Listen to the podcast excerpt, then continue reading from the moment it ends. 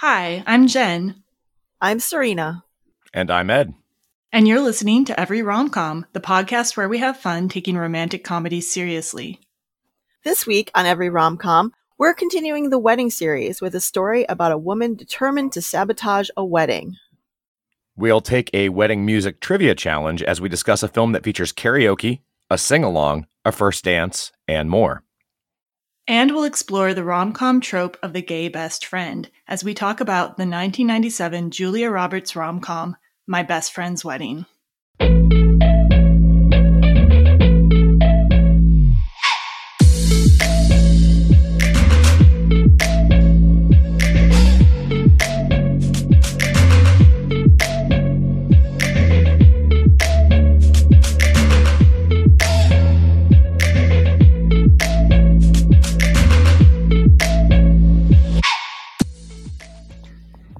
Hey. Nice to have you back again. Hey, Jen. Hey, Ed. Hey, guys. It's good to be back. You guys are now the 1997 crew because I'm pretty sure this is only the second movie we've covered about 1997 after Chasing Amy, and you were both there for that as well. I thought it was funny anyway. Good So- year, I guess. Yeah, pretty good year. Yeah. So we're, as you can see, we've got Serena with us, and we're also welcoming back Ed from the Greatest Song Ever Sung Poorly karaoke podcast. So we're glad that we've roped you in again. I'm very easy to rope in.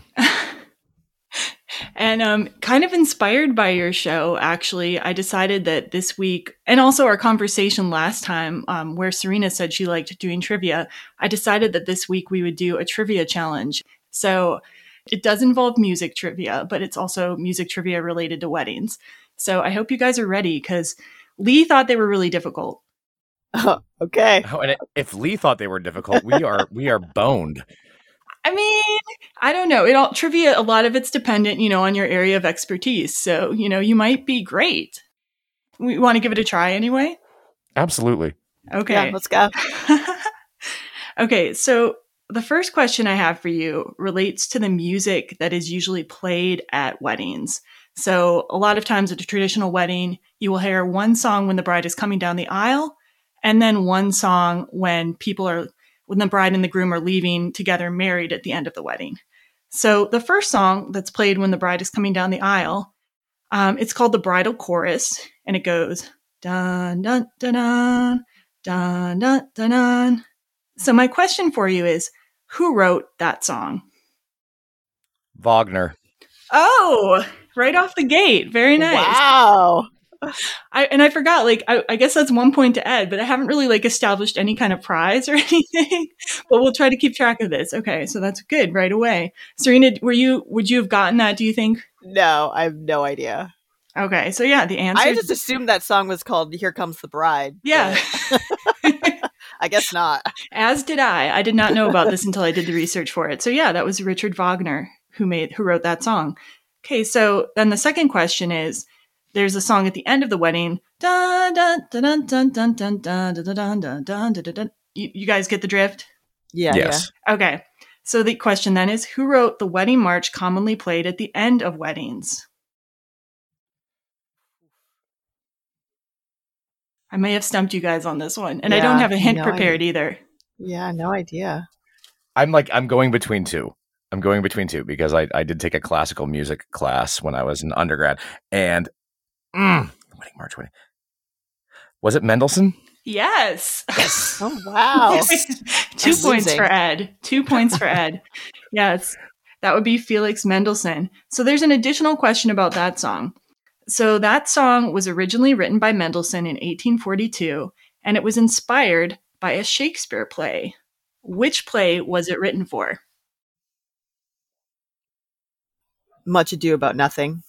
I have no idea. That's a good guess, but but but not Yeah. the one. Hmm.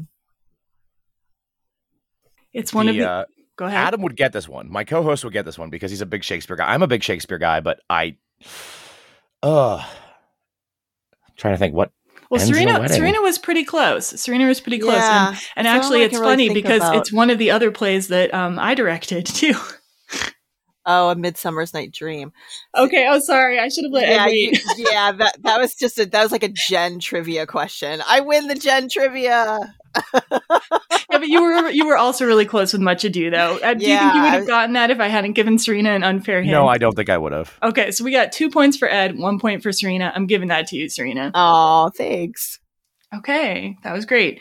Okay, so moving on, there's some, I have a couple questions for you related to music in wedding movies, and particularly uh, music in another movie by the same director of My Best Friend's Wedding, PJ Hogan. So, PJ Hogan, the director of today's movie, also directed the wedding movie classic Muriel's Wedding, starring Toni Collette as Muriel. So, here's another three part question for you. Okay, sorry, I, I like the, the many part questions. What band is the character of Muriel obsessed with in the movie? ABBA. That's right. Two points for Serena now. All right. Okay. Follow up question What song by the band ABBA does she perform in a lip sync contest with her best friend, played by Rachel Griffiths? Uh, so, what ABBA song do they perform together in the lip sync contest? I'm gonna just wager a guess because I've never seen Muriel's wedding. Rachel Griffiths was in this also, wasn't she? Yeah, it's Yeah. a role. I'm gonna say take a chance on me. I'm just guessing though. No, not not take a chance on me, but good guess. is it Dancing Queen? No, not Dancing Queen. I'll give you guys one more Hmm. collective guess. A colle- no, A what, no collective hint? guess. You can talk together. You can talk together. I'm not going Oh. to give you a hint. Okay, what? Oh wait, wait, wait! I'll give you a hint, and this will be really Okay, easy yeah. when I give you the hint. Oh, but it's God. okay. So, um, the song relates to history. Waterloo. There you go. Oh, there we go. okay, so what does that put us at? Uh, do you have now three points, I think. Serena, you have Okay. two. Yeah, excellent. You guys aren't keeping track. I mean, come on. Sorry. I'm reading the questions. Keep track of your points. okay, and then the final question.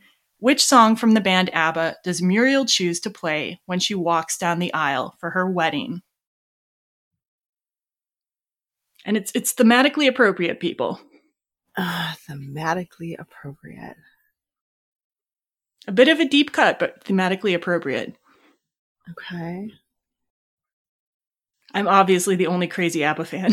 Yes, yes, you are. I mean, I, I love ABBA, but I just I'm drawing a blank. All right, All right, one more another hint. Hint. one more one more hint and if you guys Okay. don't get it after this you won't get it. So the title of the song is also words that you might say during a wedding ceremony. Three, two, one. Okay, the, the song is I Do, I Do, I Do. So it's like, Oh. Love me or leave me, take your choice, but believe me, I love you. I do, I do, I do, I do, I do. Yeah. And fun Jen trivia fact is that my first wedding, which of course I we divorced after two years, but it was a great wedding. We played that as I, think as I we walked there. back down the aisle. Yeah, you were there, and we played um, "Come What May" on the way up to the up to the like you know minister, and then we played "I Do, I Do, I Do" afterwards. It was a very um you know Moulin Gen Rouge, come what may. yeah, but it was like a Oh, it was like a slow version of it. Like uh Oh. it was from the second Moulin Rouge soundtrack. Whatever. Anyway, it was a very early 20s thing to do at your wedding, basically.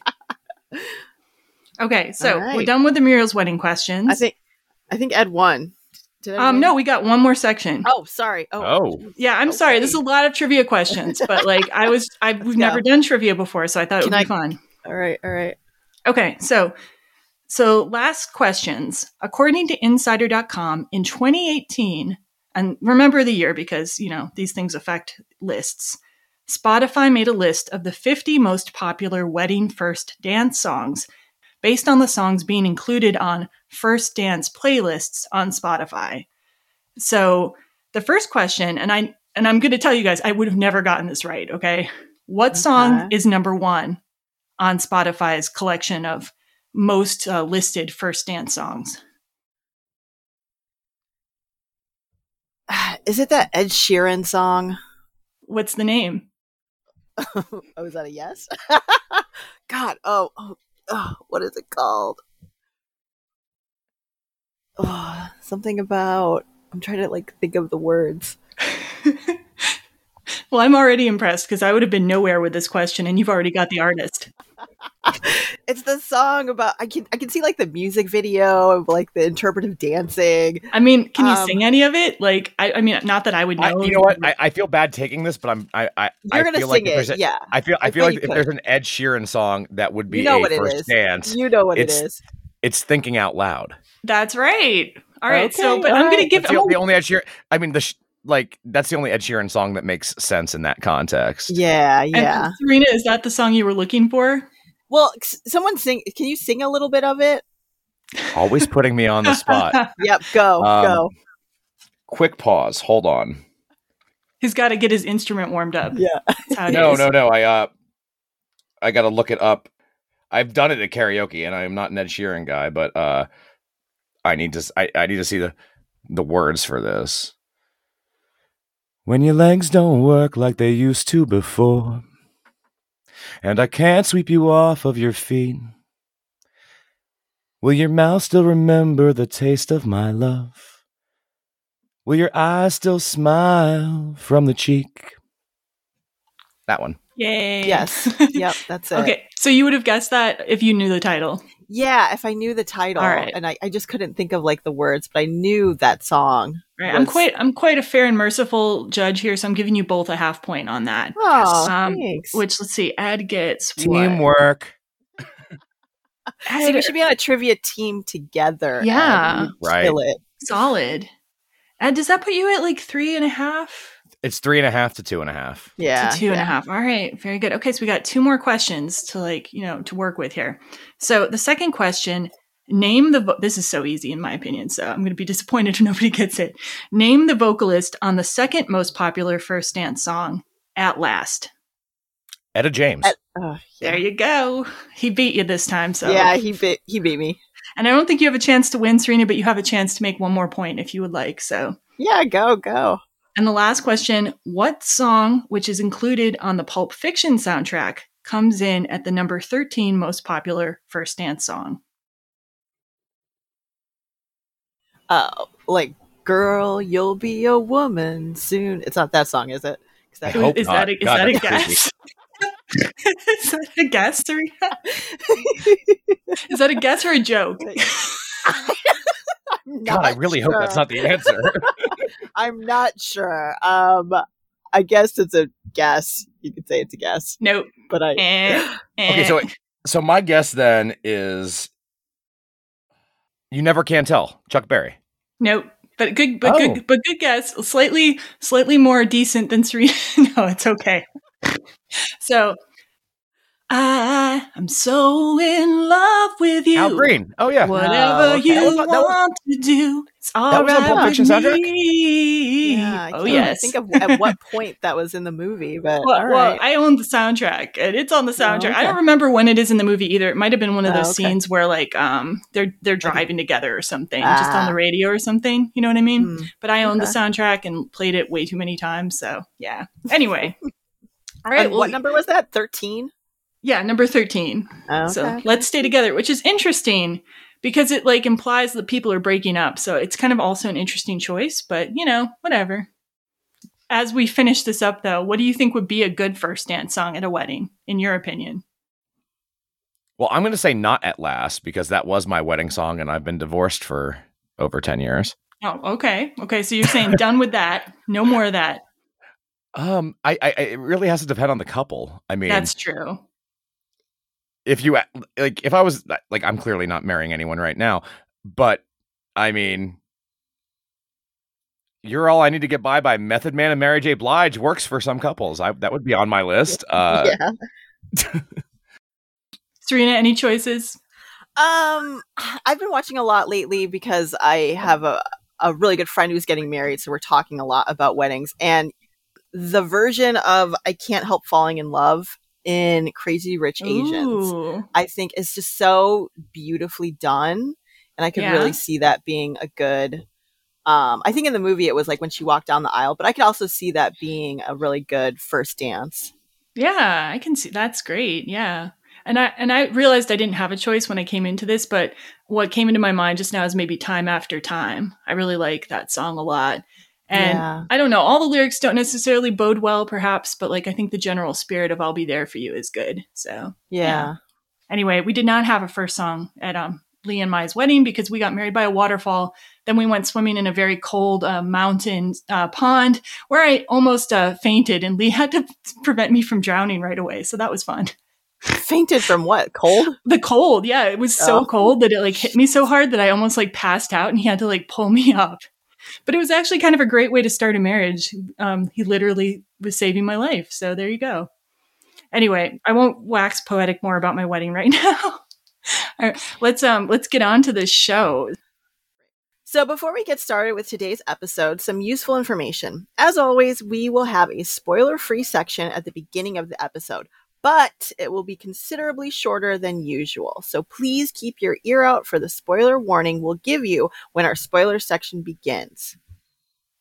We would also like to remind you that you can follow the podcast on social media. Our Facebook page is Every Romcom Podcast and Blog. Our Instagram is at Every Romcom, and our Twitter handle is at Every Romcom Pod. And as always, you can find the podcast at everyromcom.com. Send us feedback at feedback at everyromcom.com. And if you like what you hear, please rate, review, and subscribe to us on Apple Podcasts so you never miss an episode. And also be sure to check out Ed's podcast, The Greatest Song Ever Sung Poorly, at sungpoorly.com, where you can hear him and his co host Adam interview some fascinating people and give you the lowdown on all things karaoke. And I will include a link to the podcast in the show notes so you can check that out. And now let's listen to part of the trailer for my best friend's wedding.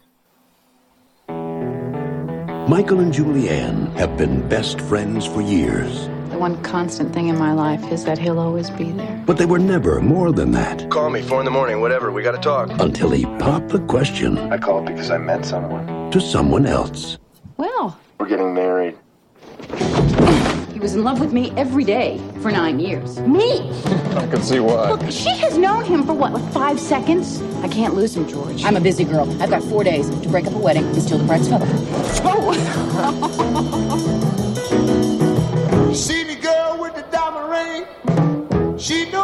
You know, I've never had a sister. All I've heard is, is Julianne this and Julianne that. Michael and I were a wrong fit right from the start. He said that too.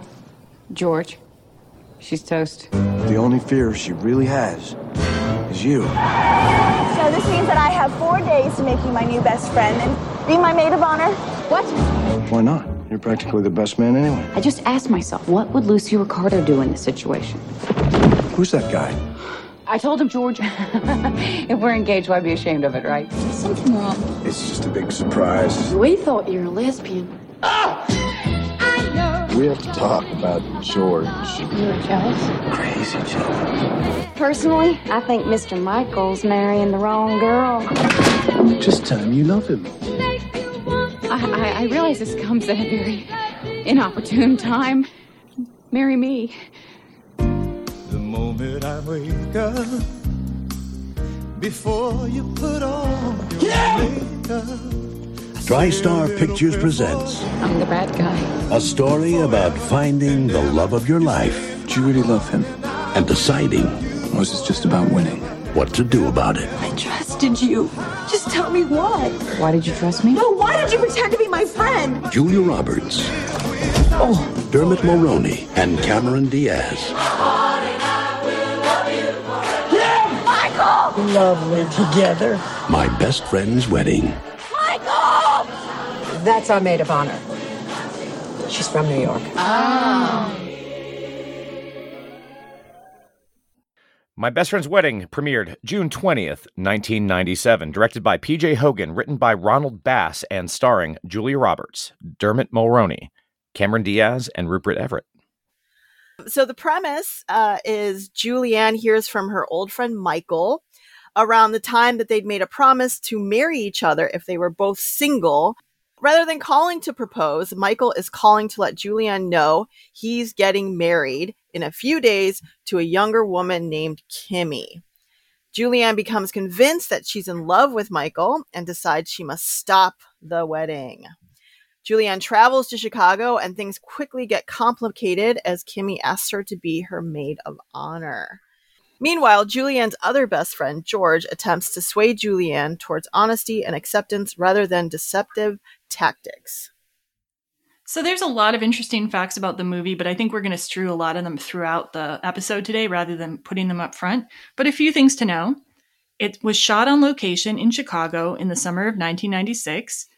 It had a budget of $46 million, and then it had a domestic gross of 126 million and a worldwide gross of 298 million. It was the sixth highest domestic gross of any movie in 1997. So for a rom-com, that's doing really well. Julia Roberts had a say in the casting, and she chose Dermot Mulroney as her leading man, particularly. And I've read a couple conflicting sources about Cameron Diaz. So one said that Julia Roberts picked her over Drew Barrymore. Another one said that she wanted Drew Barrymore, but she traded Drew Barrymore away so she could have Dermot Mulroney. So who knows? But in any case, Dermot Mulroney was definitely Julia Roberts' pick. And there's a couple remakes of My Best Friend's Wedding, foreign remakes. There's a 2016 Chinese remake with the same title and the same plot. And there's also a 2019 Mexican remake with the same title and plot, La Boda de mi Mejor Amigo, which I now want to see both of these movies very much. And I probably won't have any time for a while, but they're on my radar. And a stage musical of the movie featuring the music of Burt Bacharach had been planned to open in the UK and Ireland in 2020 and then 2021, but it has been postponed again due to the pandemic. So I, I'm I'm not a huge like going to see musicals based on movies kind of person, so that doesn't really bother me. But it does suck that people put a lot of work into something that hasn't been able to be put up on on a theatrical stage yet. So I hope it works out for them. So now we're going to talk a little bit about the cast and crew, and I'm going to give you a little information about PJ Hogan, who's the director of this movie. So PJ Hogan is an Australian director. His first feature was The Humpty Dumpty Man in 1989, and he also co-wrote that. But his breakout movie is pretty special to me. Um, I saw it with my friend Karen Carlson in DC. We took our first cab to go see it in Georgetown. And it's called Muriel's Wedding, Muriel's Wedding, which we already talked about in the trivia segment. And this was in 1994. He wrote and directed it. And it has a lot in common with my best friend's wedding. And it's also what brought um, him to the attention of the, of the people who are producing this film because it's got a lot of music in the movie. This was also the breakout movie for both Toni Collette and Rachel Griffiths. And if you've never seen Muriel's Wedding, I really recommend watching it. It's so fun. It's so bizarre. It's like it's like watching PJ Hogan instead of using his talents like he is in this movie to kind of make a mainstream movie a little more interesting. It's just when PJ Hogan's allowed to kind of go wild and make the movie he wants to make. So definitely check that out. My Best Friend's Wedding, though, in 1997 remains his most high profile project. But he has directed some other well known movies, including the 2003 version of Peter Pan and Confessions of a Shopaholic in 2009. And some other movies I want to see. Um, he worked with Rupert Everett again on a movie called Unconditional Love in 2002, which that's on my list now to watch. And he worked with Toni Collette again on a movie called Mental in 2012, also on my list now. Final interesting facts about PJ Hogan he's married to another Australian director, Jocelyn Moorhouse, and she's directed movies including Proof and How to Make an American Quilt. And his most recent IMDb credit is as a writer and producer on Jocelyn Moorhouse's uh, 2015 film, The Dressmaker, which stars Kate Winslet. Then, after that, most recently, Hogan created a musical version of Muriel's Wedding, which played in Australia from 2017 to 2019. And yeah, like I said, I want to watch so many movies now after researching this episode. I can't believe I never went back and just like watched PJ Hogan's filmography because based on the two movies of his I've seen, I love his work. So I got some watching ahead of me. Yeah. We previously covered Ronald Bass on episode 10, How Stella Got Her Groove Back. So check out that episode if you want more info on the screenwriter for the star of the movie, Julia Roberts. Her first feature role was as a member of an all girl band in the 1988 movie Satisfaction. Also in 88, she starred in Mystic Pizza, followed by a role in Steel Magnolias in 1989. 1990's Pretty Woman remains one of her biggest roles and one of the top grossing rom coms of all time. Other roles before My Best Friend's Wedding included Sleeping with the Enemy, Hook, The Pelican Brief, and Something to Talk About. Some important movies since My Best Friend's Wedding include Notting Hill, Runaway Bride, Erin Brockovich, for which she won an Oscar, America's Sweethearts, Oceans 11 and 12, Mona Lisa Smile, Closer, Charlie Wilson's War, Eat, Pray, Love, Larry Crowne, and August, Osage County. Currently, she's in a TV series called Gaslit, taking place around the Watergate scandal. And coming up, she has a movie in post production called Ticket to Paradise with George Clooney. She's filming a movie called Leave the World Behind with Ethan Hawke and Kevin Bacon. And she's in pre production on a movie called Little Bee. So, on a previous episode on the proposal, Sybil and I were talking about Sandra Bullock as kind of the queen of rom coms, and Julia Roberts is definitely one of the rivals for that label. Um, where do you guys think she ranks as a rom com star? Like, is she one of your favorites? She's up there for me. I don't think of her as a rom com star, but her role in this and in Notting Hill, which is one of my all time favorites, really keep her up there for me in the list. Yeah, I'm personally a big Pretty Woman fan. When I when it first came out when I was younger, I had all kinds of things to say about it, like not being feminist and all this stuff. And like it's weird. Over the years, I've come to embrace Pretty Woman. I don't know what shifted in me. Maybe someday we'll cover it and I can talk about it more. But I think she's so fucking charming in that as well. How about you, Sarita? Like, do you have any feelings on Julia Roberts?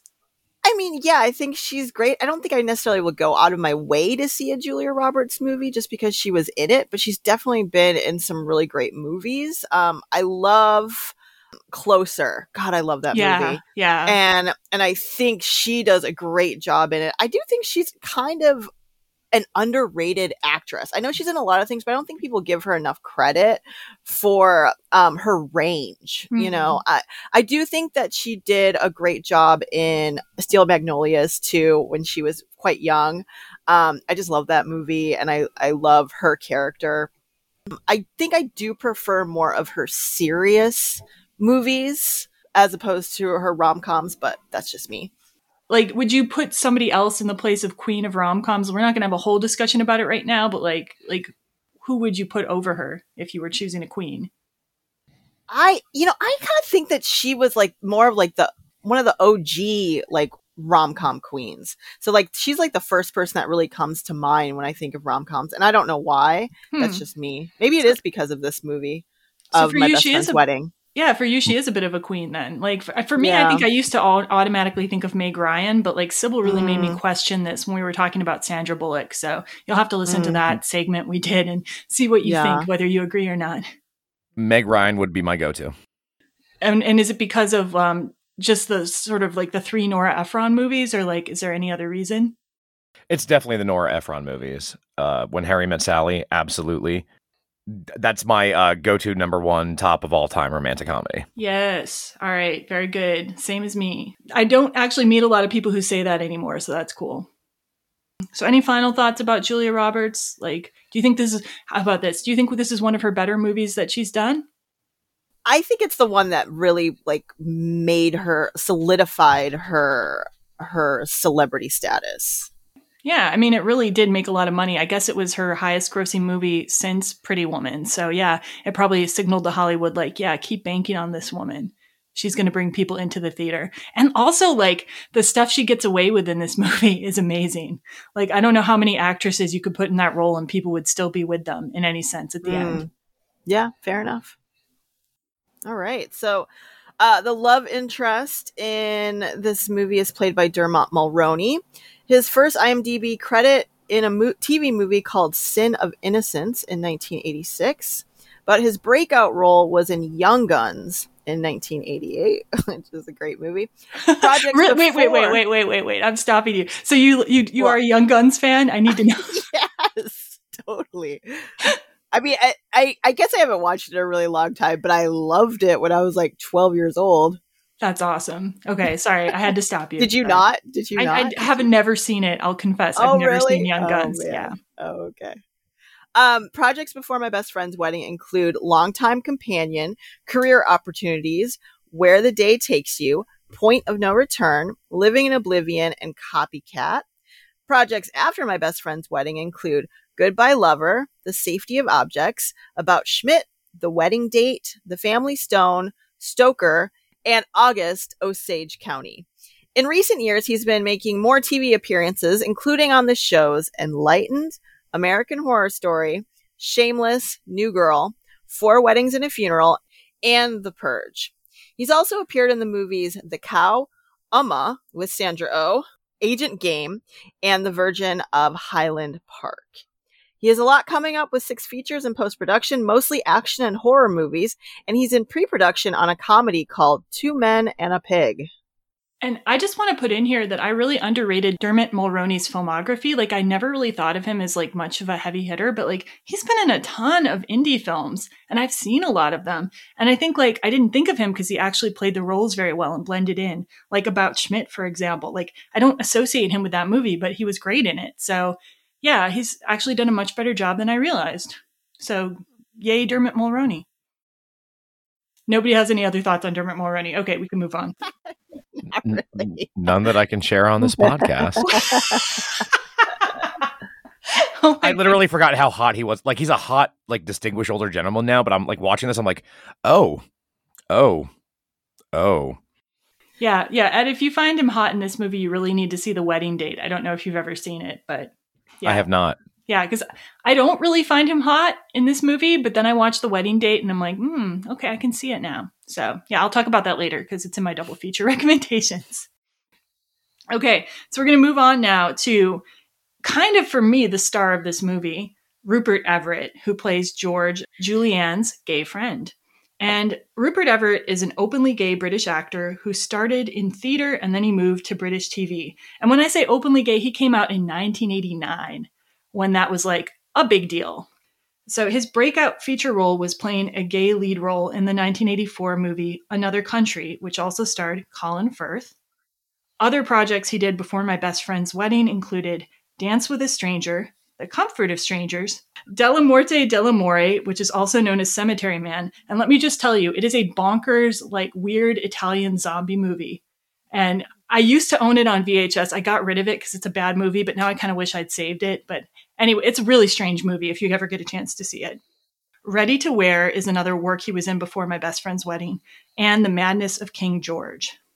And interestingly, okay, so we see um, Rupert Everett sings quite a bit in this movie. He actually, at one point, recorded a pop album in the 80s called Generations of Loneliness.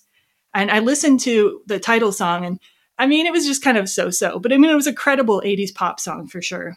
It did not do well, obviously, because he didn't become a pop star, but he also later sang backing vocals on Madonna's American Pie, and he sang backing vocals on a Robbie Williams cover of They Can't Take That Away From Me. So after my best friend's wedding, like obviously he um, was well known for doing this role. He worked in Shakespeare in Love, An Ideal Husband, A Midsummer Night's Dream, where I believe he played Oberon, the importance of being earnest, and stage beauty. He also was the voice of Prince Charming in the Shrek sequels. He appeared in the movies Hysteria and Miss Peregrine's Home for Peculiar Children, and he's continued to work in TV and theater. And uh, one like really important project people should know about in 2018 he released The Happy Prince, which is a biopic of Oscar Wilde's later years, and he produced, wrote, directed and starred in it as Oscar Wilde. And I've seen it and it's a very, I mean, it's a very moving picture, but it is pretty depressing at times. Have you guys seen that mm. one? Have not. I, I haven't seen it, but I, I could see how that's would be pretty depressing. Yeah, I really recommend it. It's a really, um, a really masterful film if you're in the mood for something that won't necessarily uplift you, but will will will give you a little bit of insight into Oscar Wilde. And more recently, he's appeared in The Warrior Queen of Jhansi, and the TV series The Name of the Rose and adult material. He has several projects in post production, including The Liar and Leadheads, and he's also in pre production on a movie called Lost and Found in Paris, which he is writing, directing, and acting in. So, as I mentioned before, he came out as gay in 1989, and in 2019, he told the Daily Mail that being openly gay had hurt his career. He said, Certainly, back in the day, it was more or less impossible to be gay if you wanted to aim for the top rank of show business. I did get a certain amount of opportunities. I just never got second ones.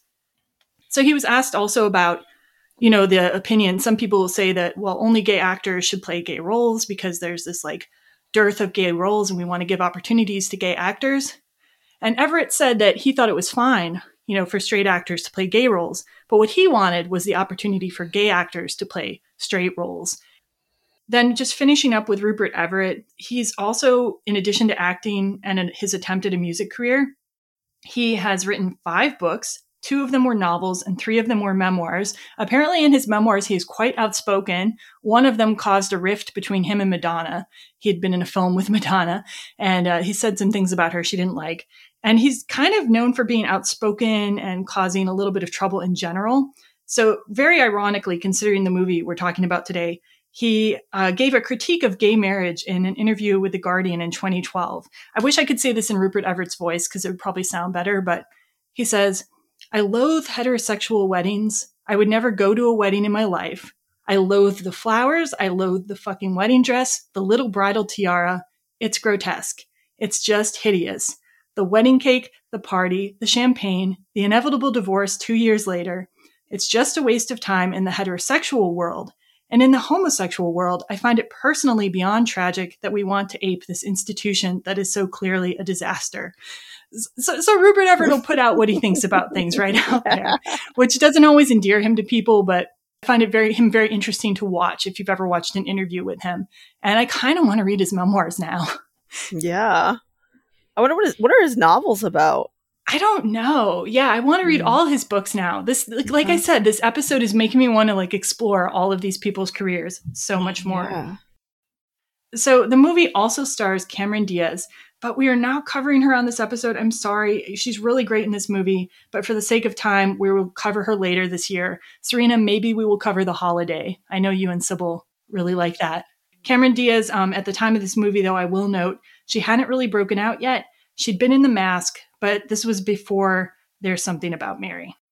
So, guys, we're going to do a really, sh- like, we're going to do our general opinion now, but we're going to kind of do it in two parts, I think. Like, this is the no spoiler version of your opinion of the movie. And then we're going to do the spoiler section pretty soon after this. So, in a no spoiler way, what's your relationship to this movie? Like, when did you see it? How many times have you watched it? Do you like it? Just put it all out there. Watching it for this podcast was my second time watching it. I did watch it when it first came out. I did not like it then. Ooh. I liked it more watching it now. Um, my memories of it are I mean, it came out when I was in high school, and I remember that the girls that I despised in high school loved this movie. So even though like I secretly enjoyed it, there was like a part of me that like was like, no, this this movie is not for me because I I felt like I was like beyond it. But I do I do like it. I do enjoy it. Um, even as rom coms go, I like that it's a little different yeah, I definitely saw this when it came out because I was working in movie theaters and it was um it opened at the same weekend as Batman and Robin, but it was kind of like, you know, that's a movie's terrible, but it was like kind of an alternative to Batman and Robin, just like a it was kind of the sleeper hit of the summer. So we had it around the movie theater for a long time. And I remember just really liking it right off. I don't think I, I was aware that PJ Hogan was connected to it at the time, but I really responded to the the music of it. Like I, I loved that in Muriel's wedding and I loved it in my best friend's wedding. I love movies that employ music in some way, not necessarily a musical, but bringing in singing to a movie. And I don't think any of the main stars were like really my favorites, but Rupert Everett, I just responded to him in the movie quite a bit. And at that time, like we talked about with Chasing Amy, it was still not necessarily common to have gay characters in mainstream movies. So that was refreshing to me.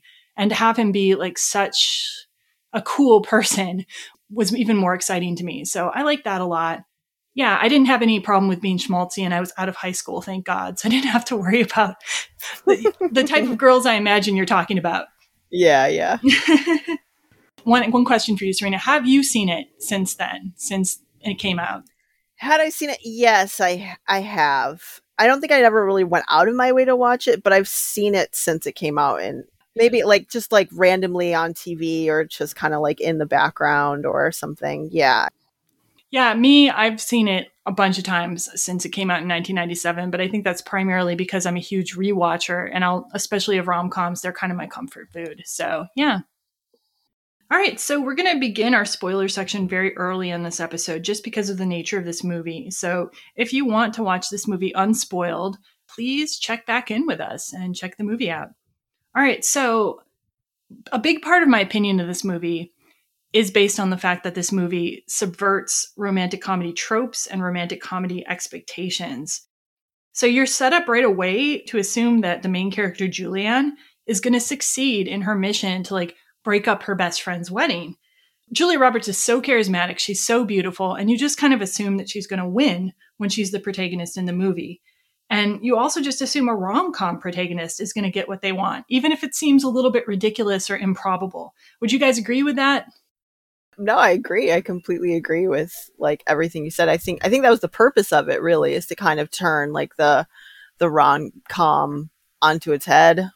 Yeah, and there's more like they do like so much with this too because you're set up with all the different things that usually happen in a rom com. Like the moment Julianne and Michael see each other again, they bump into each other at the airport, like they literally bump into each other and almost kiss. That's the kind of thing you see in all kinds of rom coms.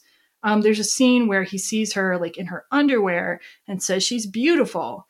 He confesses that he's having doubts about the wedding to her on a boat, like um, you know, in kind of a romantic scenario. They dance on the same boat to like their song that he's singing to her. So it's like all this stuff that in a usual rom com you'd just be sitting there and being like, get together, kiss, yes, you belong together. And in this movie, it's kind of seeded with this dark side, but I think it's possible that people could have still been watching it and wanting these two characters together. What do you guys think? I do, you- think that Julia Roberts and Dermot Mulroney have so much chemistry that it's almost like you can it makes sense for them to get together you know like you they they just seem so good together and so comfortable and so natural and they're both so good looking you know like all of the things but i, I think the great part about this movie is that that's not the point of the movie mm. necessarily you know that attraction or chemistry it doesn't always win out in the end you know Yes, exactly. Like everything seems like it's pointing to them ending up together or that they would be good together in some way but it's kind of acting like a reality check, I think, you know, to the idea that if you feel something must be right, that it's going to work out, you know, or that you can make a grand gesture and things are going to be okay. Like so many romantic comedies are kind of selling this idea that like go with what's in your heart and you will win. And like I mean, from my own experience, I know that that's not true. like yeah. sometimes you'll meet like the right person and you'll have like true love and like everything will work out despite the odds. But a whole lot of times that's not true and it can lead to really toxic behavior, people pursuing people longer than they should be, you know, people making other people relatively uncomfortable. So, yeah, I think this movie is in some ways almost like a corrective to kind of the excesses of the rom-com genre. Yeah, the kind of like um the unnecessary prolonged like pursuit of someone sometimes isn't always like realistic or is it can sometimes I do watch rom-coms and I do feel uncomfortable with like some of the scheming and plotting and things that are going on behind the scenes and you're kind of like feel icky about it, you know. And I think that this this movie kind of shows that as well. Mm-hmm. Um just how like gross some of that can be.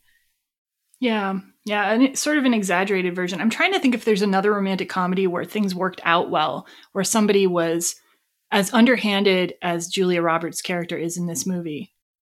I think it's more normalized when it's the male that mm. is that is the the pursuer because I think we kind of excuse it away as being like male behavior, you know, to kind of have that rivalry between men. Yeah, or to like do deceptive things like Yeah. Yeah. Yeah, I feel like I was on Force Five podcast re- recently, and I haven't seen There's Something About Mary in Forever, but it was one of like his picks, and he said that there is devious behavior in that, but I can't remember exactly. Oh yeah, was. yeah, no, you're right. There definitely is. I mean, it's done in a very comedic way, but yeah, okay. there's there. It is definitely yeah. That's a good example of what I was saying about how yeah, it's it seems more normalized when men will go in these directions. Okay, so do you think it do you think it could have been a satisfying movie if Julianne had somehow gotten Michael in the end of this movie? I don't really think so. I think that had they gotten together at the end of this movie, it would have been a letdown and it wouldn't have been as good of a movie as it is. Yeah, I think we would have forgotten the movie. I think it might have been it might have, you know, had a little success. We would have seen it, we would have forgotten it. I think the standout of this is that it isn't it isn't the normal plot of a rom com.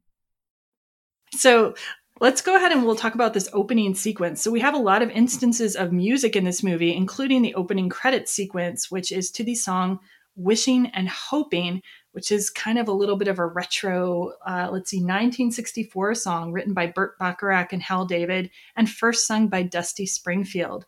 And it's, it's kind of like, wishing and hoping and thinking and praying, planning and dreaming each night of his charms that won't get you into his arms. And then it, it's basically saying that just, you know, thinking about love isn't going to work for you. The, uh, the later lyrics are things like you should like, um, wear your hair just for him, do the things that he likes to do. Say you care just for him. Like, this is the advice this song is giving you. Like, in 1964, I don't think that was intended ironically, but I could be wrong. I don't know if either of you knows anything about the history of the song and whether this was like a straight up, like. Well, the irony is that Dusty Springfield was gay. Really? Yeah. I did not know that. Maybe it was ironic. yeah. Well, it ended up being ironic. Yeah, from mid 1966 to the early 1970s, Springfield lived in a domestic partnership with fellow singer Norma Tanega. Wow, I did not know. So yeah, this this song, I mean, it could have been just the song that her producer suggested to her and like was as like a straight up like love song, but perhaps she was singing it ironically if nothing else. Hmm. And then of course the singer in this version, it's a cover version, is Ani DiFranco, which, which I did not know. Oh no, no, no, I didn't know. Well, anyone who knows anything about Ani DiFranco knows that this is like uh, definitely ironic once you make Ani DiFranco the singer of the song because she's known for her feminism. She was asked why she chose to appear on the soundtrack, and DiFranco told the LA Times, I guess the irony appealed to my sick sense of humor. It's important for all of us to be able to poke fun at ourselves. So she was also initially asked to play the bride in the opening sequence, but the timing didn't work out for that. So instead, we've got this like very like blonde bobbed haircut girl and her bridesmaids and like they're all wearing kind of like 1960s clothes on like a pink background like that would have been a very different um, opening sequence if Ani DiFranco had been in it. I think. yes. I mean, were they putting her in a blonde wig, or was she just going to show up as Ani DiFranco? I don't know. Yeah, I guess we'll never know. Yeah. Instead, the bride in that sequence ends up looking quite a bit like Kimmy, in my opinion, um, mm-hmm. the girl that Michael's marrying. What do you guys think? Yeah, I thought that was kind of the point of it. Like you're supposed to like the opening sequence, like you're supposed to almost get this like icky feeling, like ugh, gross. Yeah, I don't know. Like I don't know if PJ Hogan just really likes that song and so he was having fun and just being a little campy with it or something, or if or if you are sort of supposed to like if it's supposed to be some kind of dark commentary on the Michael and Kimmy's wedding. I'm kind of torn between those. Maybe it's both. I'm torn between those ideas. All right, so we're going to move on. We're going to move into the movie now that we're done with the opening sequence. We are introduced to Julianne in what seems like a totally unnecessary segment to me. Like it starts out, you think it's going to be like one of those kitchen cooking movies, like because you start in a kitchen and people are all worried they have to make the best food for this like important person. And we find out the important person is Julianne, who is a food critic. And apparently re- has recently written a book and she was on a book tour and apparently also doesn't answer her calls on her enormously gigantic cell phone. And over dinner with um, her friend George, we find out about her best friend Michael. She describes them as having had one hot month in college, after which she broke up with him. But then at one point, they promised to marry each other if they weren't married by 28. And can we just pause for a minute and talk about the idea that if you're not married by 28, you should make a pact with someone to get married? yeah, I do remember watching it at the time being like, dang, that seems young. Yeah, I mean, I was married once before 28, but I wouldn't necessarily advise it because it didn't work out. So yeah. I mean, like, you hear you hear about these pacts all the time. And where it kind of killed my suspension of disbelief and I did not bother to look up anything is I just had trouble reading both Dermot Mulroney and Julia Roberts as being 28 in this. Oh yeah, I mean Julia Roberts is thirty, so she's at least close. I don't know how old Dermot Mulroney is, but I get it. Yeah, because they're just like so successful. Like wow, mm. I don't mm. know. I, maybe that's just me because I there's no way that I was like could have been capable of writing a book before 28. You know what I mean? So I don't know. I just it just seems like um I don't know. Yeah, she's definitely successful. She's like this like feared critic, which usually a feared critic I would think of somebody older. Dermot Mulroney, I think his career position is a little bit more believable because he even says he has a low paying, zero respect job at one point. So his amount of success I buy. Yeah. But, uh, yeah, Julianne Julianne's success is a little more um yeah, Yeah. makes her seem a bit older. Yeah, is that what you were getting at, Ed? Was it the career or just the way they look, basically? A, a mix of both. A mix of both. And Dermot, I, I looked it up. He is a little bit older than her, Okay. but maybe it's because, like in my head, people that are in their mid to late twenties are kids now, and they didn't look like kids. So I don't know. So we also meet George, who is her editor and her best friend in her current life, played by Rupert Everett. They're at dinner together. They're at this dinner together, and she's telling him about Michael. So George has heard about her marriage pact with Michael and noticing that Michael has just called her and that she's about to turn 28, he puts the idea in her head that maybe Michael is calling to fulfill that pact. So she goes back home, she calls up Michael, and it seems like she's all set to reject him proposing to her. Is that the impression you guys got? Yeah. Yeah, she's like preparing her words to be like, "Oh, sorry, but we're not really going to get married w- with this wedding pact. Um, sorry that you want me so much," kind of thing. and instead, though, we find out that Michael has in fact met someone, and as soon as he says he's met someone, she gets all jealous. I noticed. After that, Michael then says that the girl he's met is all wrong for me. We find out she's a junior at the University of Chicago, which, by the way, is a really hard college to get into. So Kimmy has to be pretty smart. Um, she's 20 years old and her family is rich, and Michael doesn't really like hanging around rich people. And when Julianne finds out that he's getting married, she falls off the bed in that kind of rom com, clumsy, you know, pratfall kind of way. And she's shocked. And immediately she is very upset. So right away, that I feel this like this scene speaks to Julianne's sort of motives. Would you would you agree? Yeah. She, we're already seeing that she's kind of a bitch. Oh, so you think of her? So you think she's a bitch already? Yeah, okay, it's, tell- it's kind of showing tell. that. Yeah, I mean, it's just showing that that at first she she wanted she wanted to reject him, and then when she finds out that he has found someone, she's upset. Yeah, I mean, but being upset doesn't necessarily like make you a bitch. Like, but I feel like it's that's kind of natural. I just think it, it makes me question like whether she feels genuine love for him. I guess you know what I mean. Mm-hmm, mm-hmm. Do either of you find this relatable? Like this kind of relationship with someone where you like their flattery and attraction, but you would reject them. But then if they're with someone else and they don't care about you anymore, you're like, oh, but but come on, I used to have that. Do you guys find that relatable at all? Have you ever experienced that? I've certainly witnessed it. I've never felt it myself. I've never been in the Julianne role in that, but I've I've seen that in dynamics.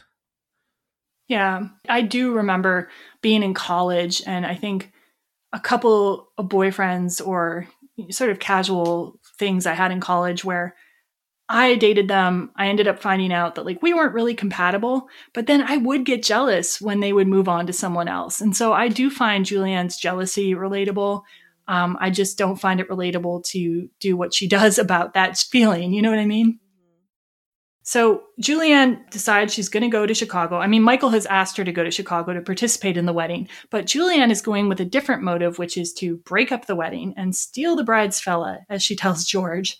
And right here is one of those places where it's set up like a rom com. Like you see like, her in an air- crowded airport hallway, the crowd sort of part, and there's Michael, and they see each other, and there's these big smiles. There's this kind of like rom commy kind of romantic song playing.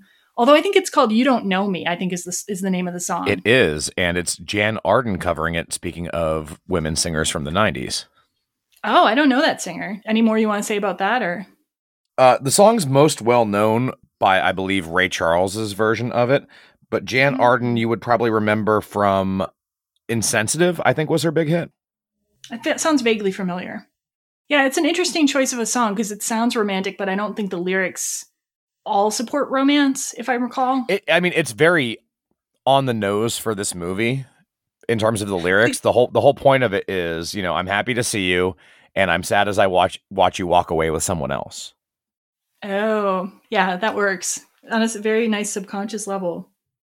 Yeah, and then so when we Michael and Julianne bump into each other literally, they have that almost kiss kind of a thing happen, but then immediately that is energy is dissipated when Kimmy is introduced. And so Kimmy's played by Cameron Diaz as we said. Throughout the whole movie, I don't think I ever see her not in a dress. She's in a dress like the whole movie and the dress she's wearing here is like yellow kind of shift dress. It looks very 1960s, like continuing with the wishing and hoping opening credits. It looks very 1960s. Her hair is like in a little headband, perfectly done. She's got a string of pearls. Like just your like sort of perfect classic conservatively dressed girl. And she has even, even has like a little scarf tied around her neck. It's just like it's all very retro. And I, am sure that's purposeful because Julianne's appearing like either in like kind of suit jackets or she's wearing like crop tops. I think the costume design was really good on this film. Mm-hmm. And other things we find out about Kimmy very quickly is she's very friendly, um, like very effusive. She she says to Julianne, "I've never had a sister," which, granted, as effusive as I am, that would bother me if a girl I never met said I never had a sister to me. It would just be like, "Whoa, too much." I mean, yeah, I would think that, but I think right away it shows the different women, like how different they are, and yeah, this this scene of them meeting is is pretty obvious. And like I was kind of predisposed to dislike Kimmy, I think, like right because like the the way she's dressed, that that sort of coding is kind of conservative, like especially in the '90s. Mm-hmm. It just struck me as like, oh, she's I wouldn't want to hang out with her. Mm-hmm. And and and then and then it really was exacerbated by her fast driving because there's a couple scenes in the movie, like the next scene they're driving away from the airport. There's another scene where she's driving crazily, where she's just driving way too fast. At one point, she almost runs some people over. It's almost like exaggeratedly unnecessarily. But um, yeah, like it, it really that's a pet peeve for me. Like Lee Lee called it a moral failing when we were watching it. So she's not totally perfect. She has this one flaw. flaw. That she's a fast driver. okay, but recall recall um, my mother though. Like my mom died like when I was like 20 and caused partly by a speeding driver. So it's kind of like I've never been a Fast and the Furious fan you know like i've never like gotten into any of that stuff because it's like yeah i mean it can cause death so i'm just like mm, so what were i don't what know do you think they were trying to say with with giving that like be her being a fast driver as part of her character? I don't know. Do you guys have any idea? I think it just highlights the difference between julia roberts' character and hers you know new york being not really a driving city her you know being a driver, being young, being carefree, and being somewhat reckless. And I think we're actually seeing that more through Jules's eyes than we are maybe seeing what's accurate.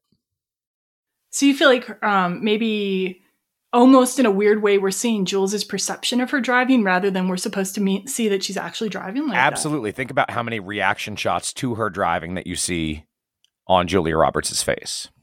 Hmm.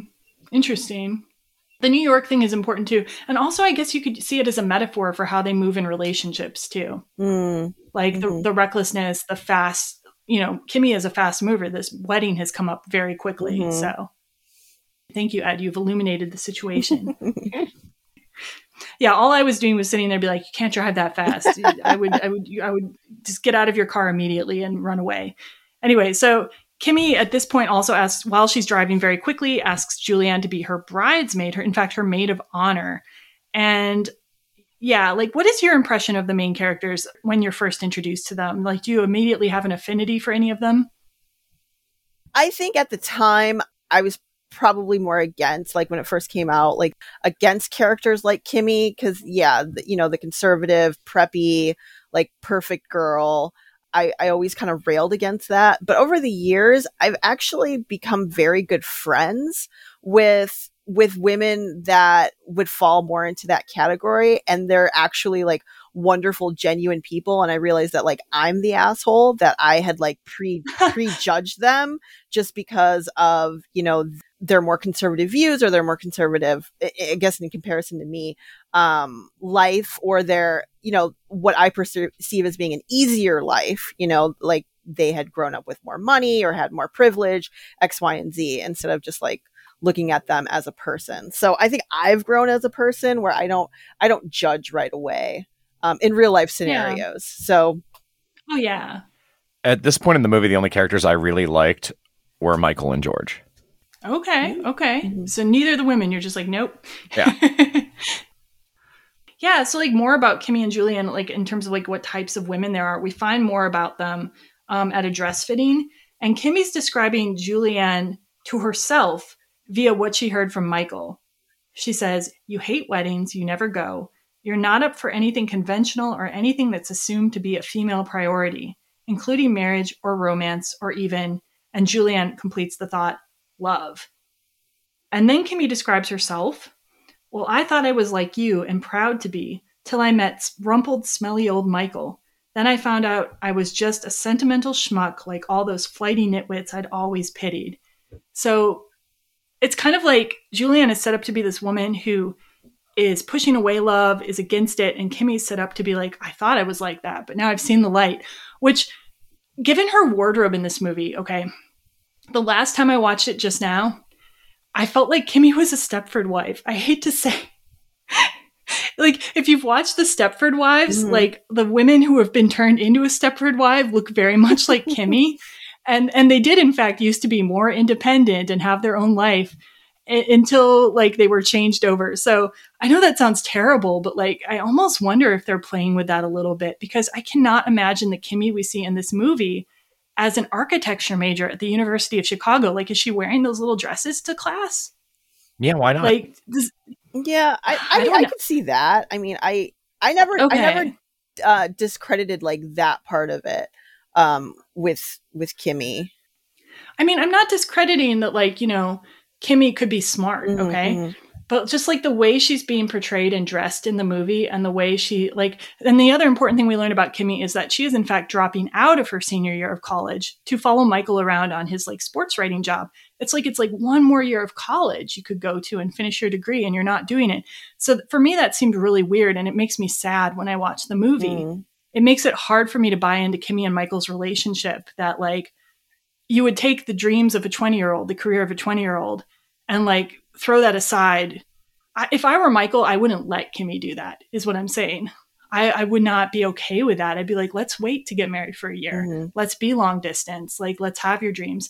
So the character of Kimmy is really uncomfortable for me. Mm, Like. I believe in love and I believe in doing stuff to be with the person you love, but like, I, I, you know, I draw the line at kind of like sacrificing something else that is core to you. Mhm.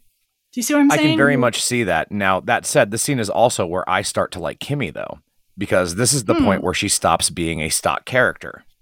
Mhm. Whereas for the majority of this movie, I feel Jules is a stock character. It takes Hmm. Jules a lot longer to get depth and growth than it does for Kimmy. We, we start to see that Kimmy is more than just that bubbly person that we met in the airport during this scene. I hmm. agree. In, in a lot of this, Kimmy comes across as being a lot more genuine. Yeah, I definitely see that she's genuine. I definitely see that, but like I I feel I feel like Kimmy's my shadow in some ways. I think Mm. that's maybe why I had another resistance to her mm. because at her, at 20, at 19, there were a lot of things that I would change about myself or to be with a guy. Mm. I would really, you know, try to adapt myself to the guy's lifestyle. I, I missed out on fantastic trips I could have taken with my college to go to Cuba, to go to India, because I wanted to spend time with my boyfriend, you know, Mm. in Wisconsin. Like, I did things because I loved love, but I wasn't thinking about like my life and my priorities as much. Mm. So I feel like in a way, Kimmy is representing to me parts of myself that are not necessarily optimal for being a fully realized human. You know, it's always a tricky balance with love, but like I'm uncomfortable with Kimmy's trajectory here. Like as a 20 year old leaving college right before you're going to graduate. But you, but you feel her like. Do you feel like like she's genuine? But do you feel like this is a good choice? Oh for no, her, it's I a guess is what I'm terrible choice. It's a terrible choice. So, so one final thing about Kimmy though that I relate to is that we find out from Michael that Julianne and Kimmy are very different um, in terms of affection. So he's talking to Julianne about uh, the difference between the two women, and he says Kimmy lets me hold her as long as I want. Like she's okay with public displays of affection. In fact, she's very enthusiastic about them. And Julianne apparently would pull away when he tried to hug her in public. And so I really relate to Kimmy's character on that level. Like I'm definitely more of a Kimmy that way. but I still like I, I still just feel sad for her like at different points in this movie and I think when I was younger that sadness for her was kind of more directed as like disdain for her because like that was a part of me that I didn't want to acknowledge, a part of me that I would give things up for guys that I shouldn't. So I think we sometimes have a tendency to do that, to see other people's weaknesses that are the same as ours and kind of dislike them for it. But I think I, I see that about myself more clearly now. This is the point where I got sad for Jules because in her sudden jealousy, she's willing to change who she is Mm. For this guy. She's like, I, I can do that now. Can she though? Like- and will, would she? She would just be setting herself up for disaster. yeah, I, I feel like Jules wants to think that she can change for Michael, but like I don't see any evidence that she, much evidence that she is capable of being a totally different person. And like God, when I think about like what is her plan for if they got married, like she's a food critic in New York and she's going to be married to a sports writer who travels around the entire country. How's how's that going to work exactly? Like Jul- Jules wants to change, but like she's not following Michael around the country. I mean, do you think she would ever tr- even try? Probably not. I guess it depends if she switches to, to a national publication. Yeah, I suppose so. Although then they'd probably be sent to totally different places too, though. I mean, yeah, Yeah. it just it's like it seems like these are lives that would not fit together particularly naturally. And I just don't see that she'd be capable of changing the way Kimmy does. Do you think that her willingness to change is an example that maybe she is actually kind of in love with Michael, like beyond just being jealous? I think there is a part of her that is in love with Michael. I do. I think those feelings are legitimate. Like I don't I don't think she's lying when she says how much she loves him. I just think that she doesn't she didn't realize that he could be taken away from her. Yeah. That's all. Yeah, I think the latter for me, like, I think those are slightly different things because, like, I think when anybody's like best friend or someone close to them gets married or gets a partner and you're used to spending time with that person, like, and being a priority to them, and now they've got this other person that's a priority, there can be like jealousy there. Um, and maybe you don't really want to be in that situation with that person, but you don't want your situation to end. I feel like it's more of that than it is of like, I actually want to be married to Michael. Okay, so let's move on to George. Like, is George your guys' favorite character too, or is it just me? No, no, he's he's the best only good character in the movie. he's he is the moral compass, which is actually great if you think about it for the 90s, the gay best friend being the moral compass. Yeah. And he's just so damn charming. oh yeah.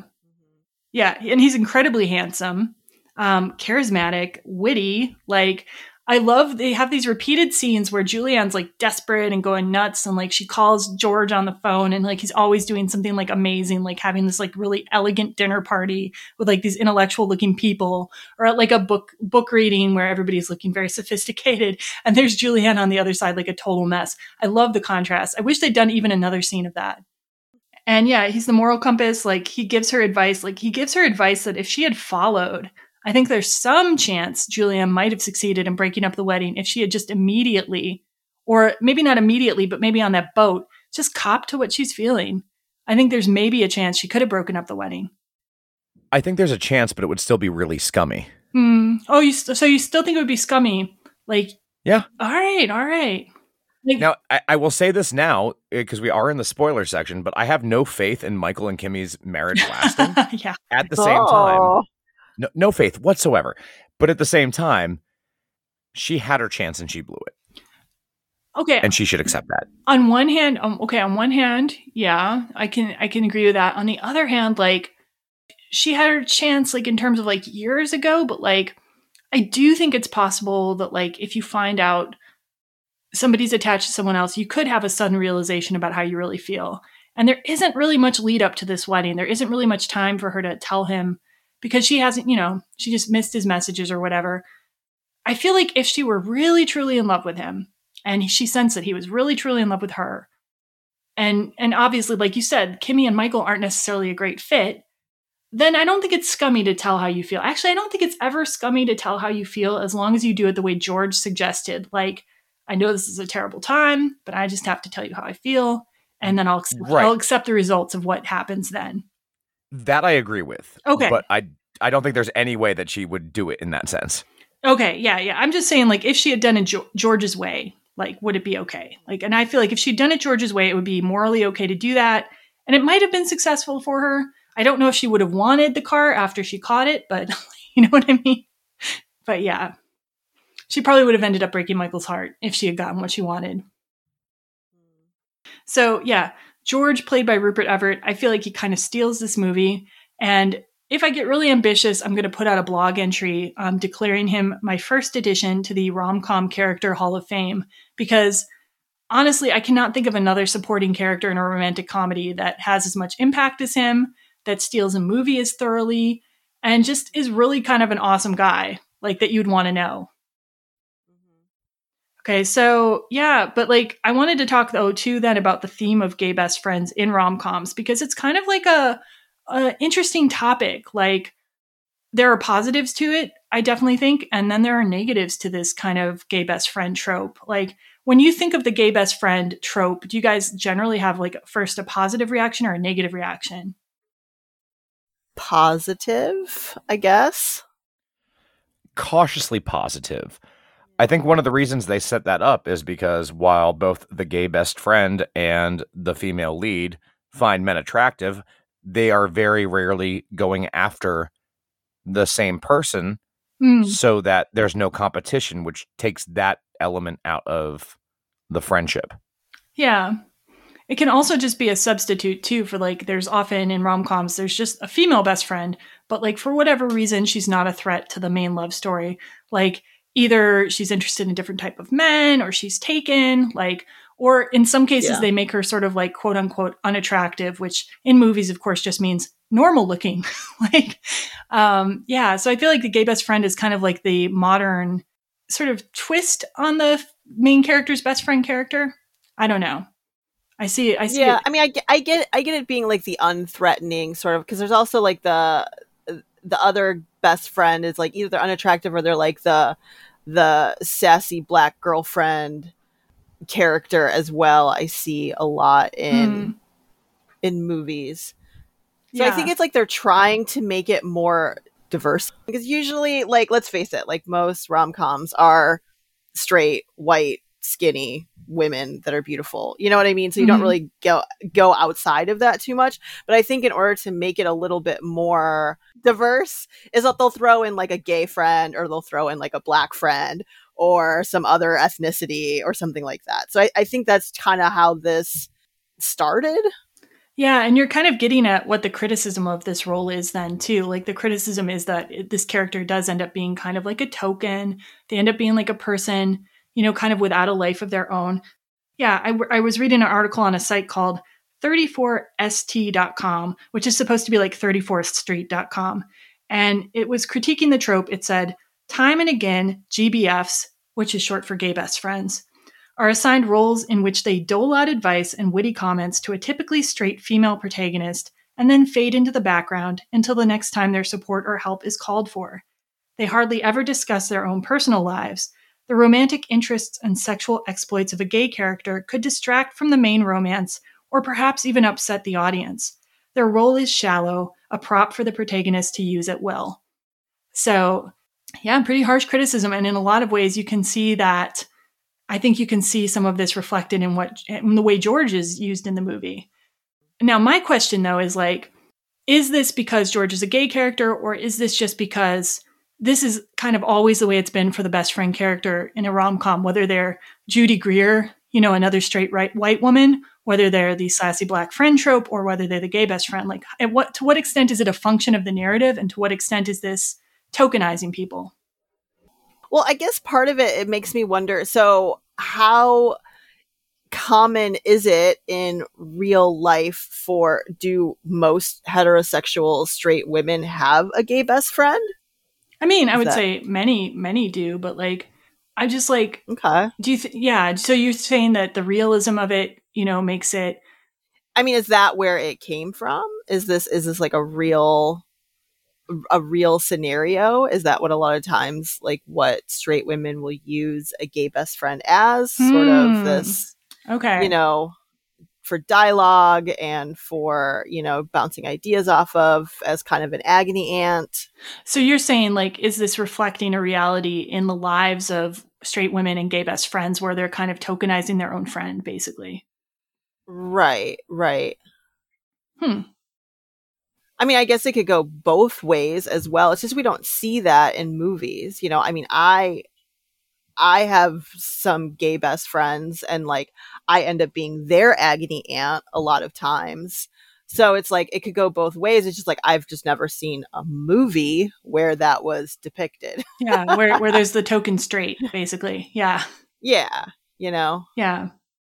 So a little bit, I'm going to also give a little bit about the history then, the background of the gay best friend. So I didn't even know about this movie, but there's an early example. There's a character called Buddy, played by Charles Grodin in the 1984 movie The Woman in Red. And I think in this one, he is the best friend actually to the guy in the movie.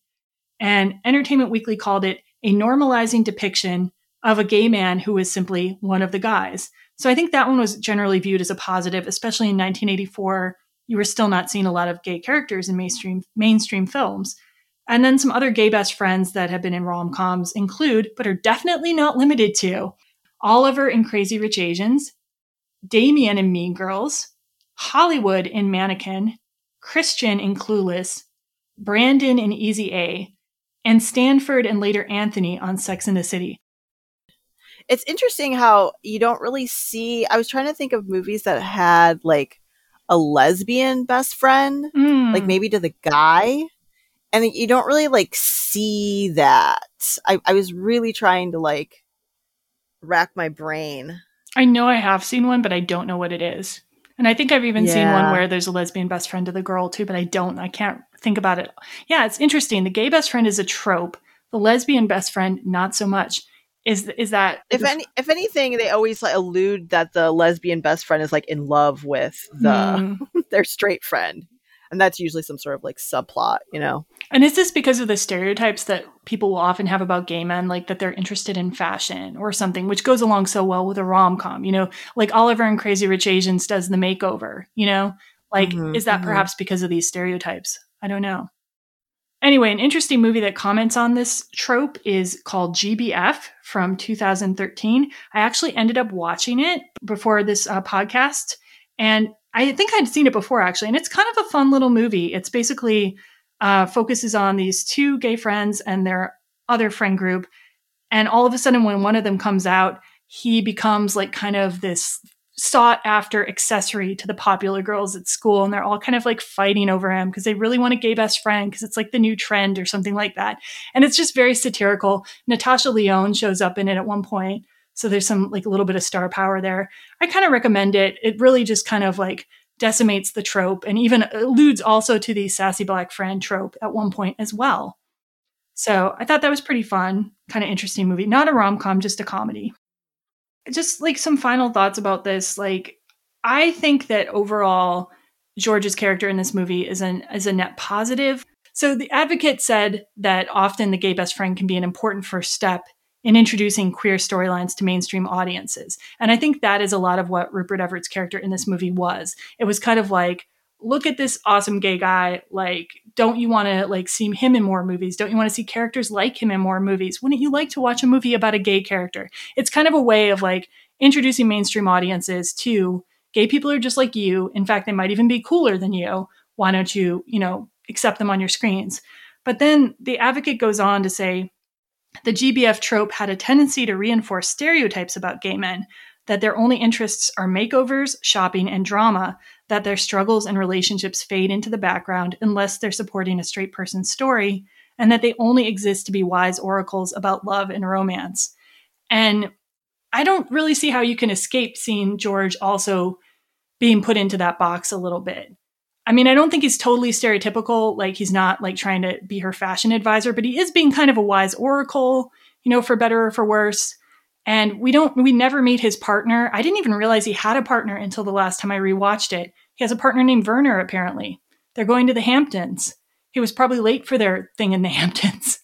yeah, so my I guess my hope is that like we can see more and more. And I still don't think we're seeing this. I still don't think we're seeing enough I don't think we're seeing enough gay mainstream movies just like hit it big, and it's a pity. Mm-hmm. They're coming. I think they're coming.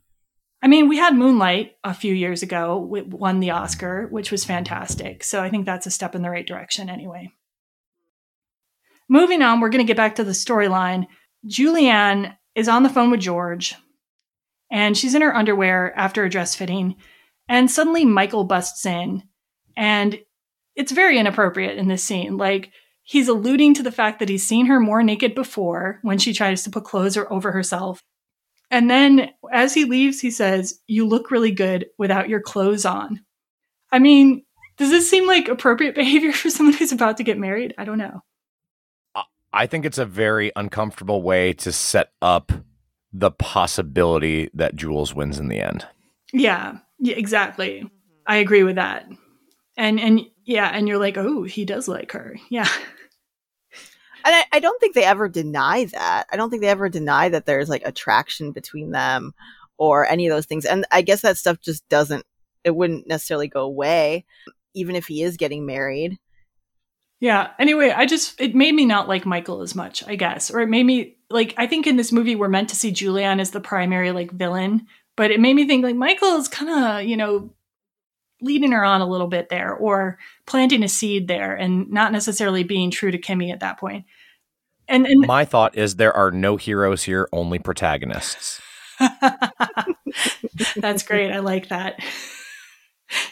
Um, but this, like his reaction to her naked or not naked in her underwear, is what inspires her to plot against Kimmy actively. She says to George, George, she's toast.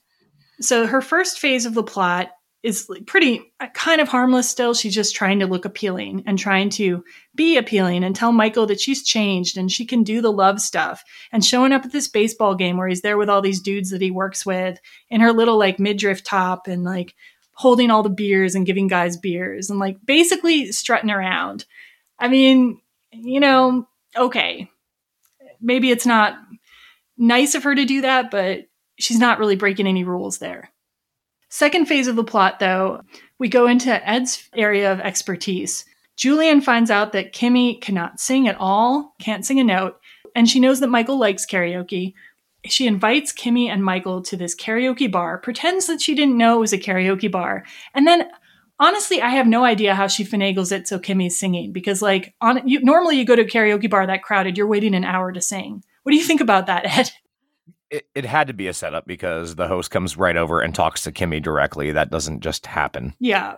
Like she bribed somebody, she called ahead something. Yeah. So Julianne sets it up for Kimmy to sing, and we're going to listen to a little bit of Kimmy's vocal stylings right here. And then I'm definitely going to want to hear Ed's commentary about this scene.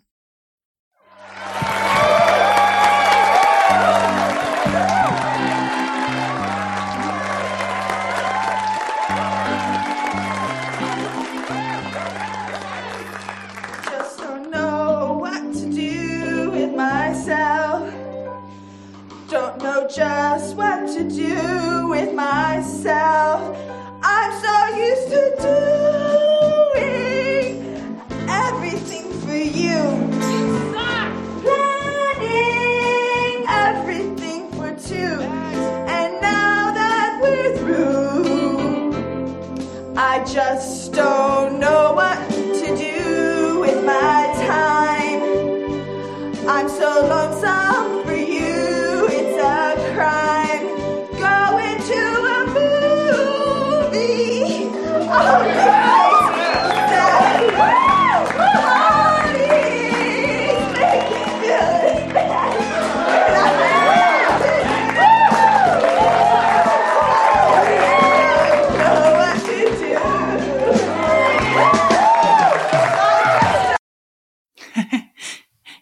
as we can see, everybody in the end of the scene is with Kimmy then. So, yeah.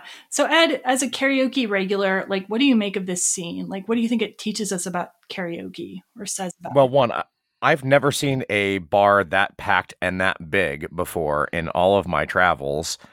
Uh, so I want to go to that bar. But I'm bothered by the person who shouts, You suck at the beginning. Yes. I feel like that's like, I, I would have thrown them out of the bar. Me as a patron, I probably would have caused some trouble.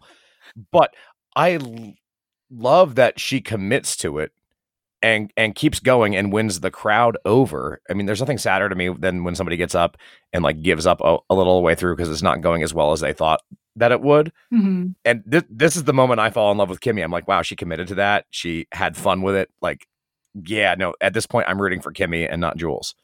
Yeah. And do you think um so like from your experience in going to a lot of bars, do you think it's kind of realistic like how the scene goes for her then? Like how maybe at first the audience is a little cold and then they really warm up to her or do you think they'd be warm the whole way or No, I mean, I've seen that happen. I've seen it where it's been warm the whole way, and I've seen where people like warm up throughout. Yeah. I just think it's very endearing that she really gives it her all, even if that's all her all is. Yeah, yeah, I agree. I and I feel like I've never actually heard anyone shout "You suck," and I've seen some really bad karaoke performances. Even drunk people, I've never seen any like people who are clearly too drunk to be singing and like yelling into the microphone. I've never seen anyone actually say "You suck." I have seen a KJ take a microphone away if they were actually damaging the equipment, but that's about it.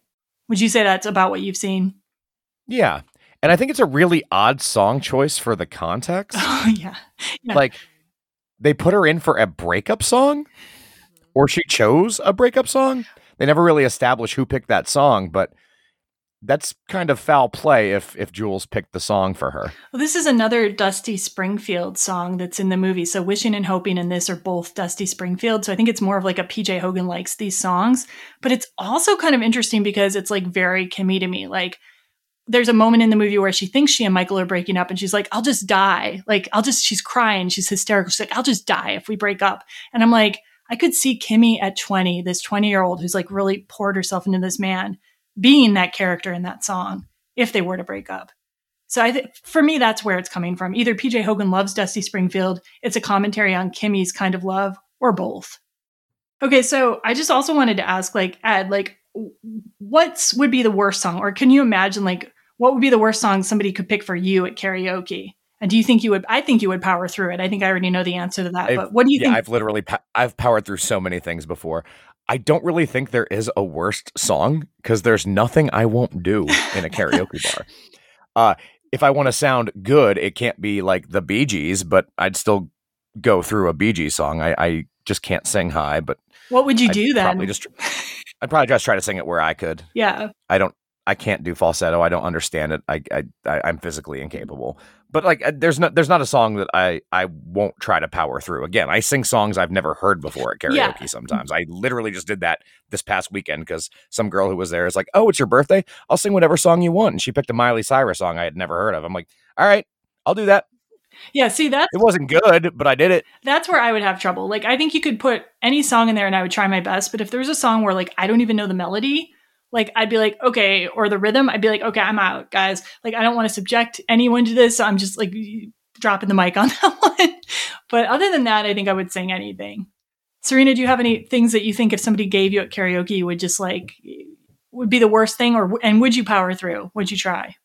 I mean, I feel like any song would be the worst song. I have a terrible singing voice. So, I mean, whatever anyone, I would be like, I can't do this. So, what would you do though if you were put in Kimmy's situation? Do you think you'd put down the mic and like no shame putting down, or do you, would you try to sing it? I don't know. That's a good question. Do you relate to her character because of like your shared non-singing? yeah, definitely. For sure. Yeah, and apparently Cameron Diaz actually related to the situation too because she was originally told that she was going to be lip syncing this section, okay? And then Uh-huh. PJ Hogan decided it would be better for the movie if he just had surprised Cameron Diaz and had her sing the song live with karaoke monitors, just like she was really doing karaoke. And that way she, he would capture some real embarrassment. And, and that's what he did. He changed it at the last minute. Her embarrassment was real. She said in interviews, I wanted to run and hide, but Dermot kept me there. And she was re- really legitimately feeling emotions about this. And I guess she can sing to some extent now. She was in the musical, the remake of the musical Annie playing Mrs. Hannigan, but she did a lot of training for that. And she said to people that like her, her voice is actually probably naturally much closer to her character of Kimmy than to like being able to do musicals. She might have been just being modest there though. So yeah, I, this scene does make you root for Kimmy too. Like I agree with you, Ed. Like I, I had respect for her just doing her best, putting on her game face, trying her hardest. So I liked her in this scene. Any other karaoke thoughts? I'm sorry, I don't know what bar it was or if it was a real bar. Probably not, I think. I'm just I'm sad that we didn't get to hear uh, Dermot Mulroney do anything in that scene. Oh, yeah. Mm, agreed. Yeah. Yeah, we just hear that random guy singing I Am Woman, which I'm like, is he I, doing it ironically for fun? I don't know. I, I, I don't really like the song I Am Woman in karaoke. It never really does much for me, but. Okay, so we now get into the third phase of Julian's evil plot. She wants to get Kimmy to piss off Michael by having her father offer him a job via Kimmy. And we know this is something that would piss off Michael because Julianne talked to him about it. And like, you know, haven't you thought that like maybe her father, maybe her father would offer you a job, maybe Kimmy would like you to work for him, and he doesn't want to sell out. He considers it selling out. And for me, the section of the movie where Kimmy approaches Michael with this job makes Michael so distasteful to me that I don't like him for the rest of the movie. I take it you guys didn't have that reaction. No, not really. I- Actually, I kind of did. Okay. He acted poorly during that scene. She acted poorly during that scene.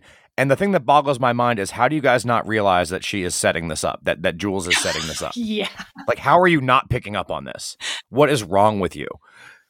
I can see how Michael might not realize it, but like for for yeah, for Kimmy not to get it at that point, I don't know. She's just she's kind of a guileless person, I guess. Maybe that's what it is.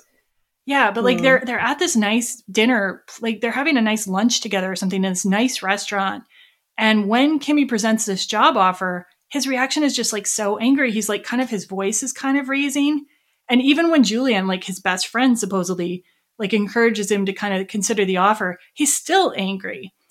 And he gets angry at Kimmy, and for a moment she asserts herself. She says, What? All of a sudden I'm supposed to drop out of school, forget my family, forget my career, forget about all the things I had planned for my life? And when she stands up for herself, he gets even more angry at her, and he's almost yelling at her in this fancy restaurant. And then she starts crying. He's still mad at her, and he's still not really softening. He's about to leave. He says, Fine, I'm the asshole. I'm an insensitive, sexist asshole. And and like when he said that in the movie this time when I watched it, I'm like, yeah, you are. I'm just like, don't like let him go, Kimmy. But um as he starts to leave, after he says that, Kimmy just breaks down crying. She's just like, seems like she's just losing it. And she completely and utterly, like, totally surrenders the idea. She says, You're so right. You have to forgive me and forget this ever happened, or I'll just die. And she's saying this through tears. And I just felt so bad for her then. I'm like, she's 20. Like, I mean, at that age, like, it's just so easy to kind of like fall in love and forget yourself. And like, here's this 28 year old guy, like, letting her. And it just made me sad. So this, Now, Yeah. now, see, here's where I start to like Kimmy less because that's classic manipulator behavior. what's that? That's that's abusive. Saying you can't, or I'll just die. Like no, like don't. I mean, I don't think she meant it literally. If she was saying, I'm going to kill myself, Yeah. I think that would be a little different. But like, I, I, I didn't take it as like she was actually making a threat. I think she was just expressing how sad she was and didn't know have any other words for it. But but you but you just take that as like, oh, she's manipulating. Yeah, and I feel like they're both manipulating each other to some extent, though. I will agree with that. Again, the only good person in this entire movie is George. Serena, are you still with? Are you still okay with Michael here? Like, are you? How do you feel about it? I don't I don't know. I don't mind it. I do I I understand like where he's coming from because he's already like kind of on the fence Hmm. about this whole thing cuz this this wedding, this whole thing seems very rushed, right? Yeah, Like it seems like this is a very new relationship. And I, I do think that throughout this whole thing like he's on the fence. And I think things are like coming up. I don't think that they've really explored this relationship as much as one should before getting married. oh yeah, So I think it's just bringing up a lot of emotions, you know, for them. yeah. Um and and he's just really unsure. I don't I don't necessarily think that he's in the wrong here um by getting upset. And I, Okay. I don't really take I don't see him getting like overly aggressive. Like I don't he's angry, but like that's a legit emotion. Like it's not Yeah, just for the setting. I think the contrast with the setting they're in, kind of. because Yeah. they're at a restaurant. Yeah, and like he's quite loud compared to the volume of. Anyway, that's how it struck me. Oh. Oh, okay. I also think there's a little bit of what Dan Savage called the campsite rule at play here, where if you date somebody younger, you're supposed to like kind of leave them in better condition than you found them, or that really applies to breakups. But I think it's just also applies to like if you're the older person in a relationship. And whereas I don't think eight years is necessarily a huge age gap, but at 28 and 20, you're at very different points in your life. And I feel like Michael could have had more consideration for watching out for her best interests in that situation. I mean, granted, she's from this wealthy family. It's not like she's going to starve, right? But like just watching out for the person you love's like their ambitions and their their personhood. So, yeah, that's all. Okay, so now Julianne calls George in, and George comes to see her, and he encourages her to just tell Michael the truth. And for a moment, you know, maybe it'll all work out. But what happens instead is, in the middle of trying to tell Michael the truth, he gives her the ring to hold on to, and she chickens out. And we find out that she has told Michael that George is her fiance, and she's roped George into her fake fiance scheme. While this leads to some of the most hilarious things in the movie, um, I feel bad for George. Can you guys see going along like George does and pretending to be the fiance? I mean, I think he just does it almost to like teach Jules a lesson. You know, Yeah. like, oh yeah, I'm gonna go along with this. Sure. and, and pointedly does it in the most obnoxious way possible. Yeah. Yeah, Speaking of which, I have a clip of um, him behaving obnoxiously that I can play really quick. Um, and this is when George comes to the rehearsal, I think, and meets some of Kimmy's family there. So I'll play that real fast. Underplay. Got it. Hey! I'm Jules' fiance, George. Just in time for a quick pre-conjugal visit, if you catch my drift. I do. You're gonna humiliate me, aren't you? Only if I can. Okay, just one thing. Stay away from. Me. George! I don't know why I'm so carried away.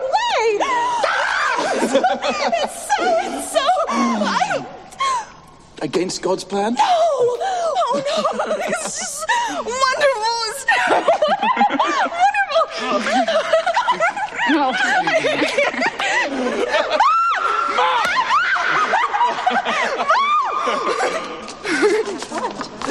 You have to meet George. George. You must be Kimmy's little sister. Oh. Julianne's fiance. They're going to be married. no. Yes. What's going on? Julianne's getting married. Oh, why didn't you tell us? Oh, really been time? I wanted to. I wanted to shout it from the rooftops, but Jules said no. Pumpkin, no. This is Kimmy's day. Let's not take the attention away from Kimmy. Oh, oh, oh Dear, sweet, adorable, chocolate covered Kimmy. Those were her very words. I'm going to cry. Me too. George, this is so sweet of you to come to our rehearsal. I insist you stay on to lunch. Oh, yes. No, no, no, no, no, no, no. Absolutely. Love to. love the bag, love the shoes, love everything. Love to. Thank you. I'm sorry. I love him so much in this scene. When he says against God's plan, it was really hard not to laugh.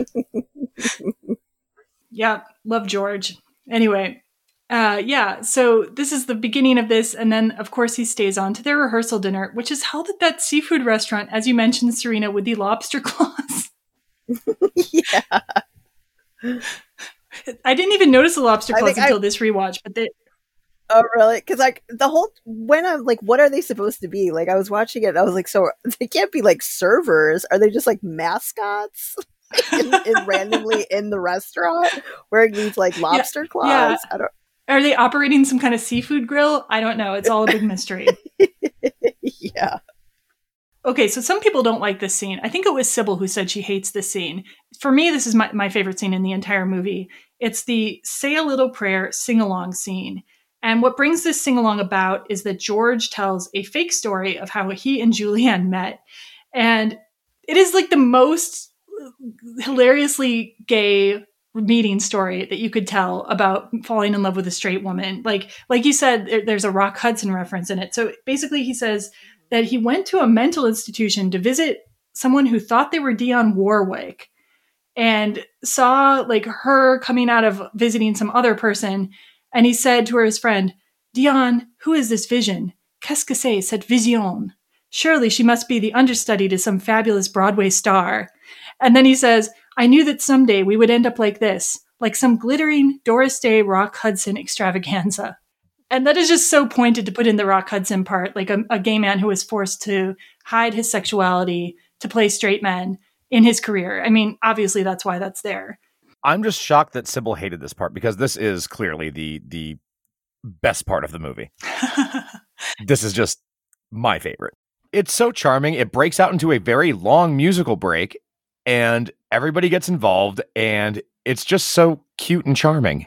Yeah, it really is. And like, I don't think the song Say a Little Prayer was on my radar much before I saw this movie, but now I just love this song and I associate it with this movie now. And you're right, everyone participates. There's the older man who breaks out into this really great bass part.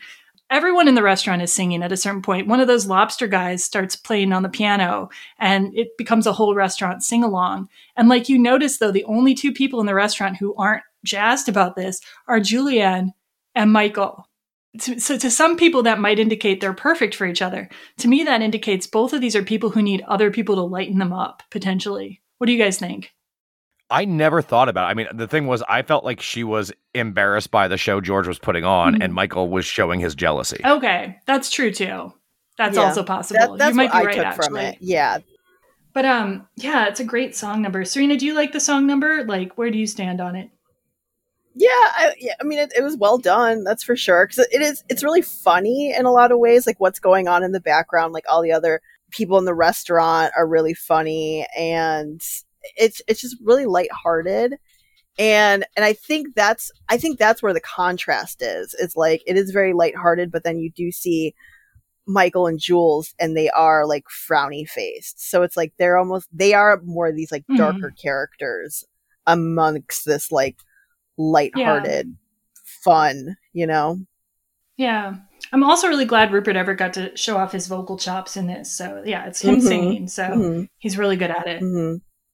So, the scene itself was not in the original script either. It was not Ronald Bass's idea. It, in fact, he was kind of opposed to it. It was PJ Hogan's idea. PJ Hogan, right there. That's what he does in movies. And um, this is a quote from Scott Meslow's book, um, From Hollywood with Love from an interview he did with Ronald Bass. Ronald Bass was talking to PJ Hogan and says, I said, You realize, don't you? This is a six minute scene where they're just fucking singing a song. And then PJ Hogan said to him, apparently, he said, Yeah, I wish it was 10. and I think it's a perfect length, but I would have also sat around for 10 minute uh, sing along. Uh, yeah. Uh-huh. Okay, so as you pointed out, um, Ed, Michael's starting to feel jealous. Um, Julianne shows George off to the airport, says that she's not really engaged to George, building lie upon lie, and she was just letting him save face. And Michael says, I was jealous when George showed up and wants to hang around with Julianne alone. And they're on a boat, and we get to hear some of Michael's thoughts on the wedding, their relationship, etc. I think it's one of probably in my opinion, the most moving scenes in the movie and one of the only scenes where I really kind of like Michael and Julianne together. So here it is. I've been thinking a lot the last couple of days. About us, I mean. Have you? Well, there are a lot of memories to choose from, I guess. It's more than that. I mean, it's it's kind of embarrassing to say it this way, but You've sort of been, you know, the woman in my life. You've been the man in mine. And I was thinking this could be our last time uh, alone. Together, you know. Except for that hot affair we'll have twice a year. Except for that.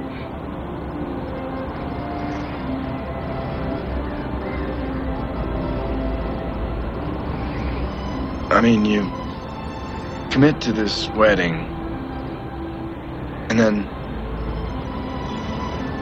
And then it seems like this momentum, and, and then you forget you chose it.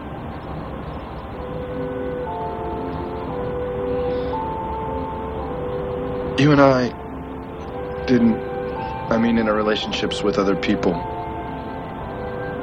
we didn't use the word love a lot, did we? Kimmy says if you love someone, you say it. You say it right then, out loud. Otherwise, the moment just Passes you by. passes you by.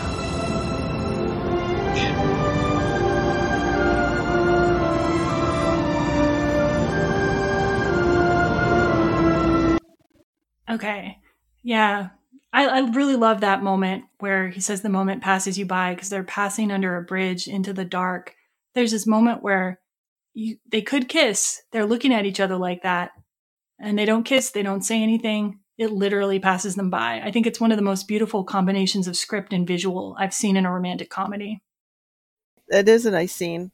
I think this is the part. I, I mean, I know they don't like allude to it all, and she so she talks about Jules talks talks about in the beginning of the movie that her and Michael had one month of a hot affair or whatever, right? Mhm. But like when they're talking like this, it seems like there was so much more than just like best friends for all these years. Like, do you think that they were like getting together and like hooking up like over the years? Because that was the impression that I started to get. Because I mean, this was more, and even when he said like you were like the woman in my life, like I feel like they were in some sort of like almost not a, like an open relationship, but definitely like a friends with benefits over the years kind of thing. I could see that. I, I I didn't pick up on that while watching it, but that makes a lot of sense. So mm. yeah, like after this moment passes them by, um, Michael's also saying he's having sort of doubts about the wedding. They don't even have a song. Him and Kimmy don't even have a song, and and apparently him and Jules do. And it's the way you look tonight, which he starts singing to her and asks her to dance with him. And so he's like singing to her this romantic song, their song, dancing on this boat. Quite romantic. Um, what do you guys think about that part? I have to look into this director more because the more I hear about him, there's no way that that song was not chosen for the for this reason. Uh, it was written by Dorothy Fields and Jerome Kern. It first premiered in the Astaire Rogers movie Swing Time, which is about a guy getting cold feet about his marriage, going off to uh, earn a fortune to get a chance to get her back, and then falling in love with someone else. Hmm. Wow. So you think PJ Hogan is just making deliberate connections here, basically? Yeah, absolutely. Yeah, yeah that, that, that's my core belief on this movie now. I think we talked about it uh, in advance of this, and I was like, ooh, yes. No, I'm sure. I'm sure of this. PJ, if you're listening, let us know. Definitely. Feedback at everyromcom.com. I would love to talk to PJ Hogan. Do you guys, um, at this point, did you want them at all to get together? Like, I think this is the closest I came to wanting them to get together for the whole movie. Yeah, but like you said, you know, it, it would have just ruined everything if they had, you know, like, I don't know. It, there is sort of this like wonderful melancholy about this scene, you Mm. know? Yeah.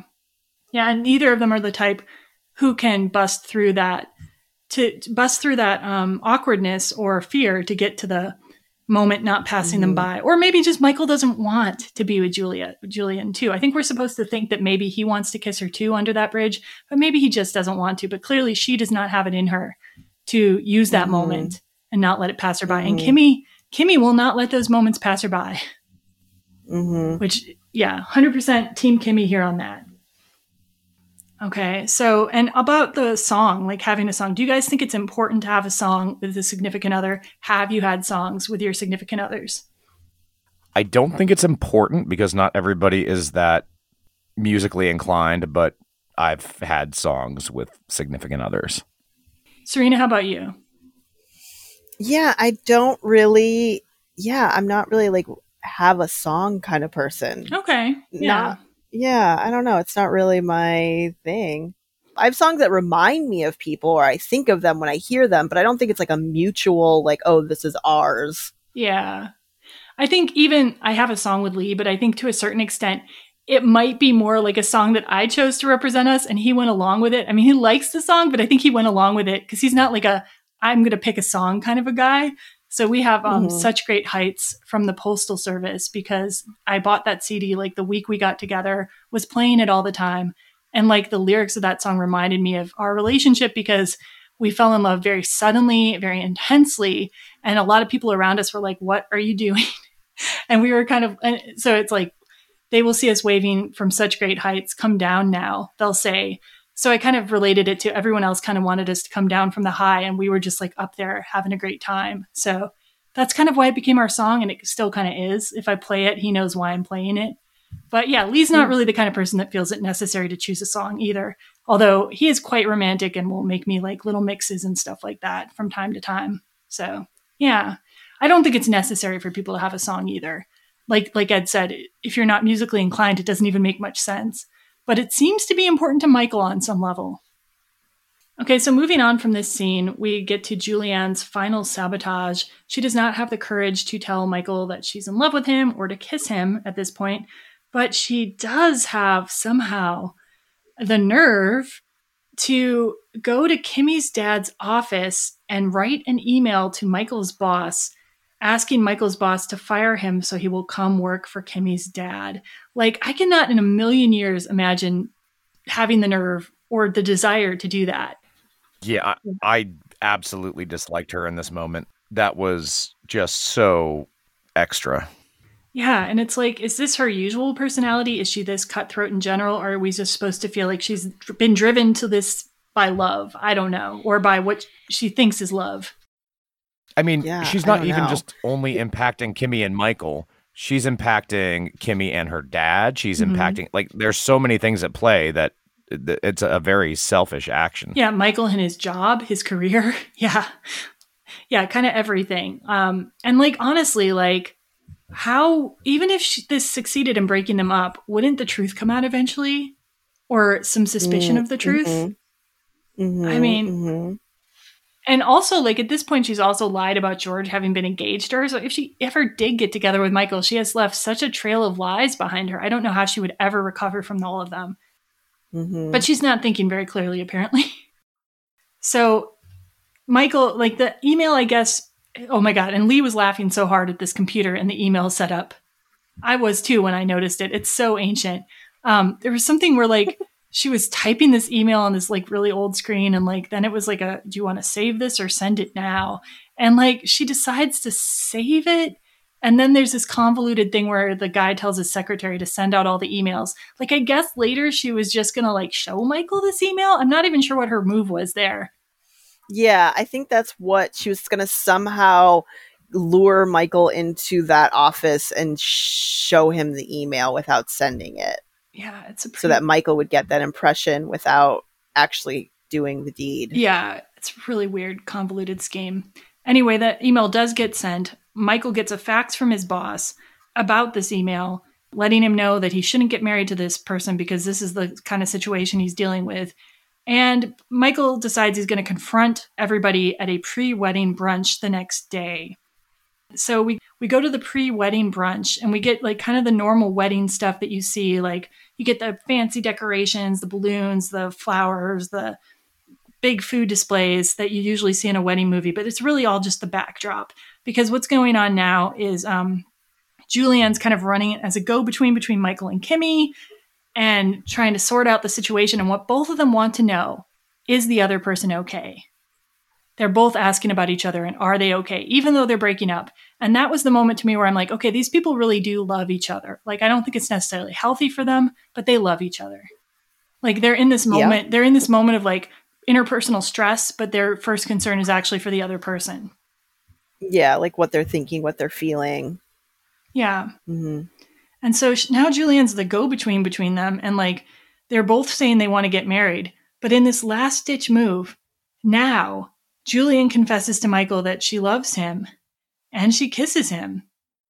And Kimmy sees this and Michael sees her seeing it and running away. And so Michael begins chasing her. And well, first, do you guys have thoughts about this confession before we go to the next scene?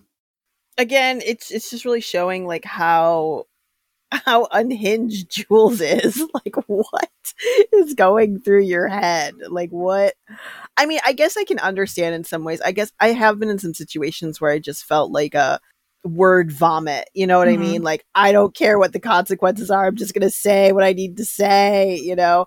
So I kind of understand that. It's almost like she's built herself up to this point and there was like no no alternative for her really Yeah. because it's like all of her actions were so heinous it's like she had to like come to this climax you know um even though I think she knew as well that it was over at this point.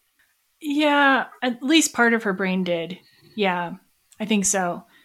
I mean, and I understand confessing your feelings. I just like would have done it sooner. Like, yeah, a little sooner. Yeah.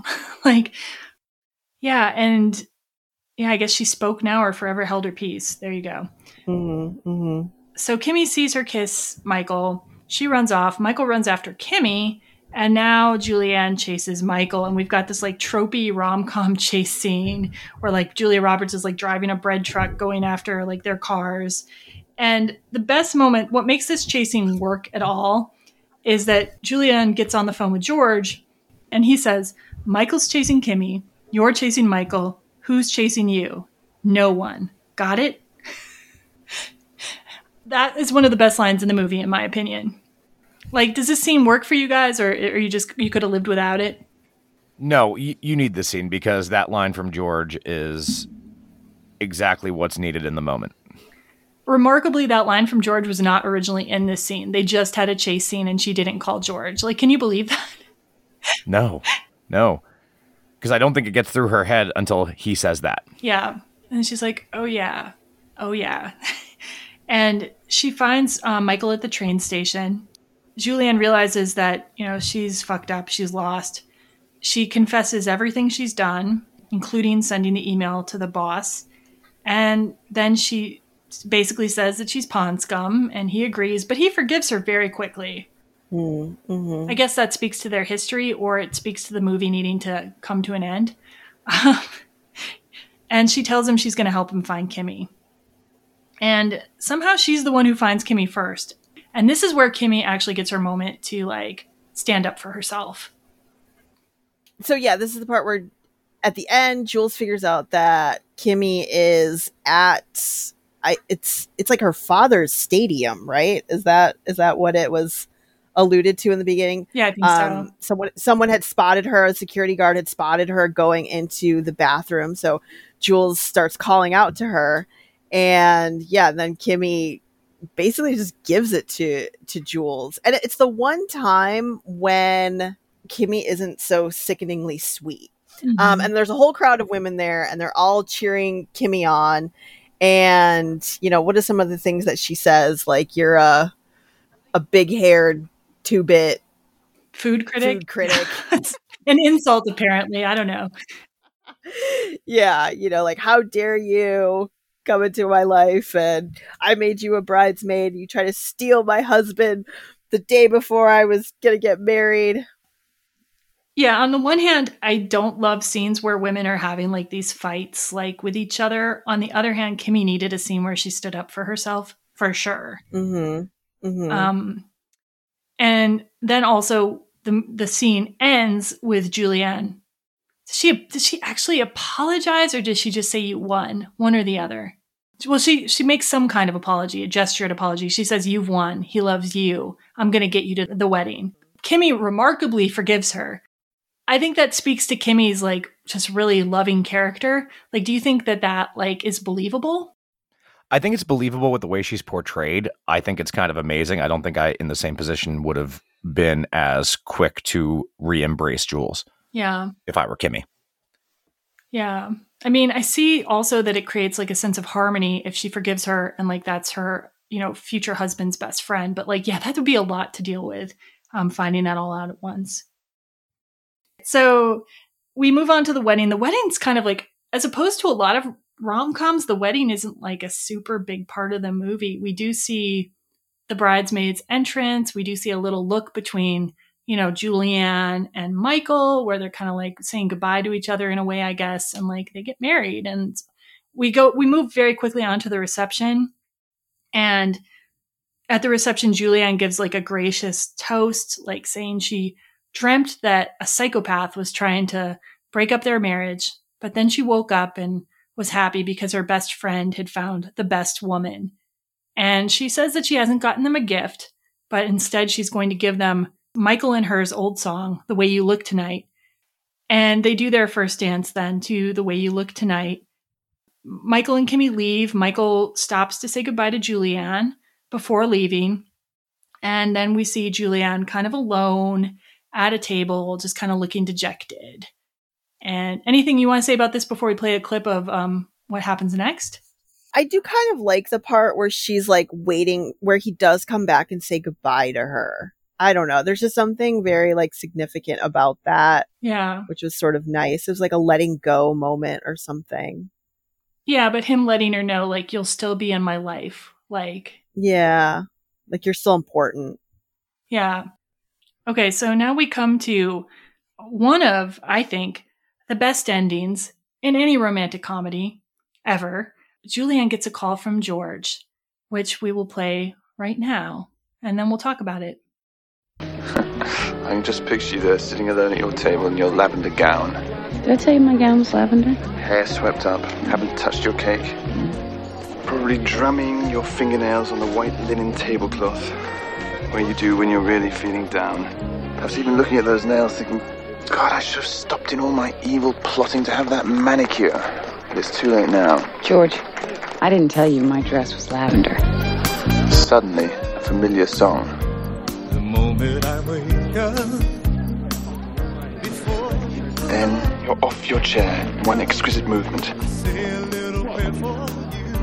Wandering, searching, sniffing the wind like a dappled deer. Has God heard your little prayer? Will Cinderella dance again? And then, suddenly, the crowds part. And there he is. Sleek, stylish, radiant with charisma. Bizarrely, he's on the telephone. But then, so are you. And he comes towards you. The moves of a jungle cat. And although you quite correctly sense that he is like most devastatingly handsome single men of his age are, you think, what the hell? Life goes on. Maybe there won't be marriage. Maybe there won't be sex. But by God, there'll be dancing.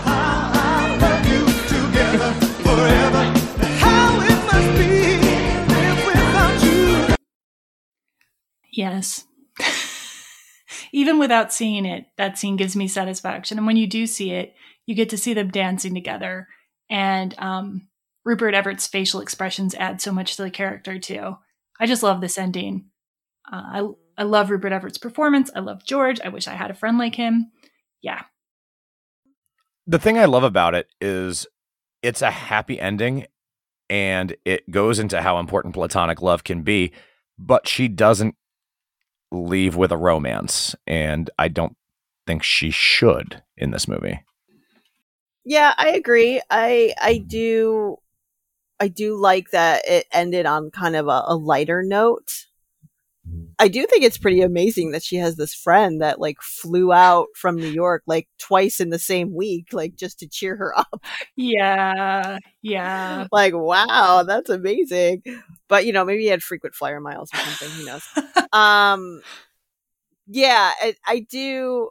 I do really like this scene. It's um, I think I do have some friends that not necessarily would fly out to see me two times, but would definitely like come see me in like a time of need.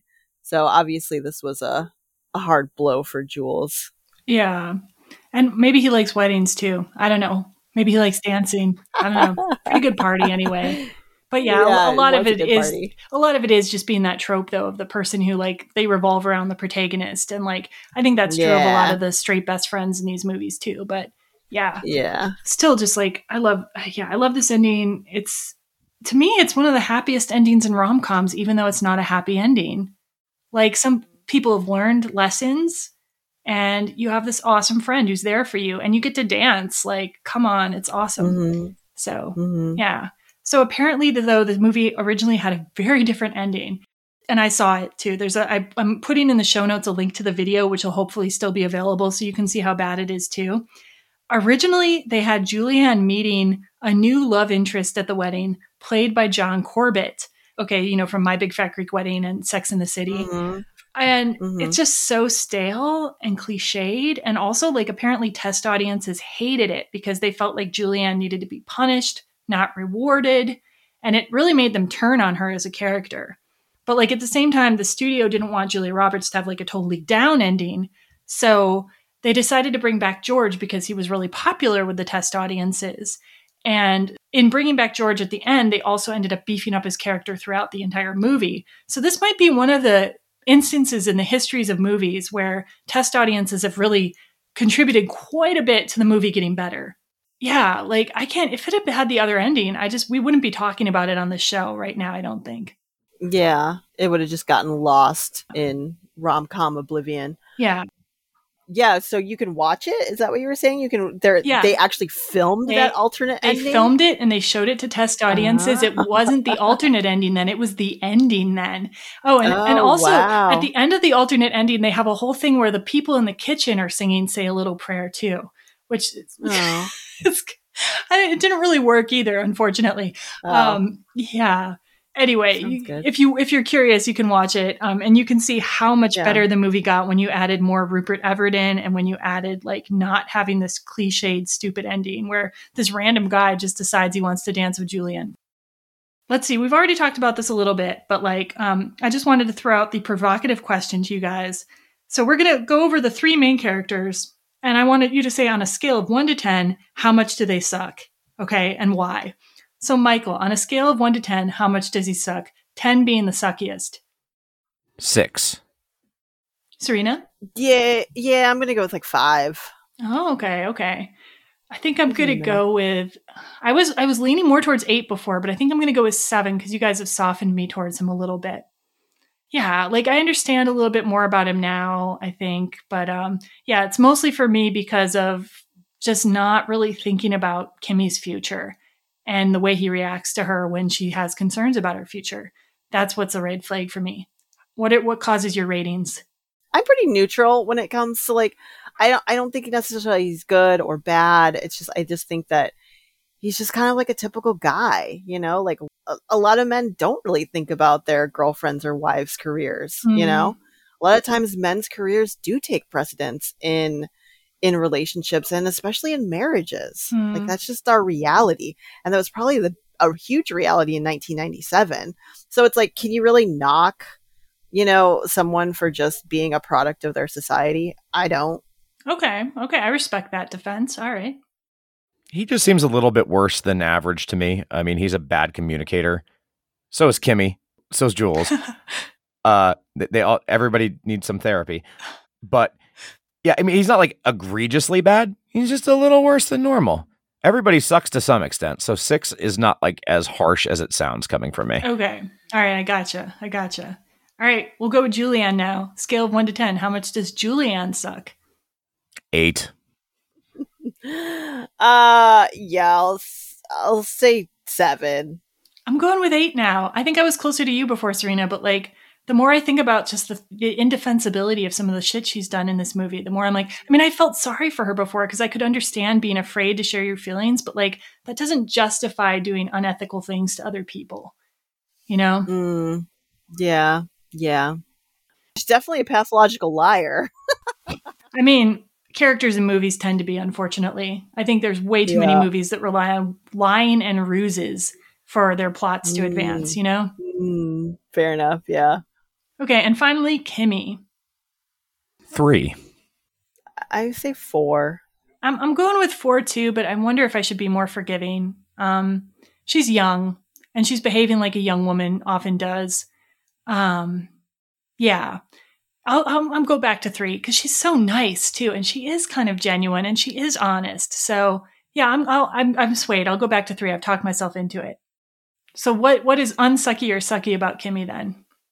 She's very genuine. She clearly has problems communicating and advocating for herself as well.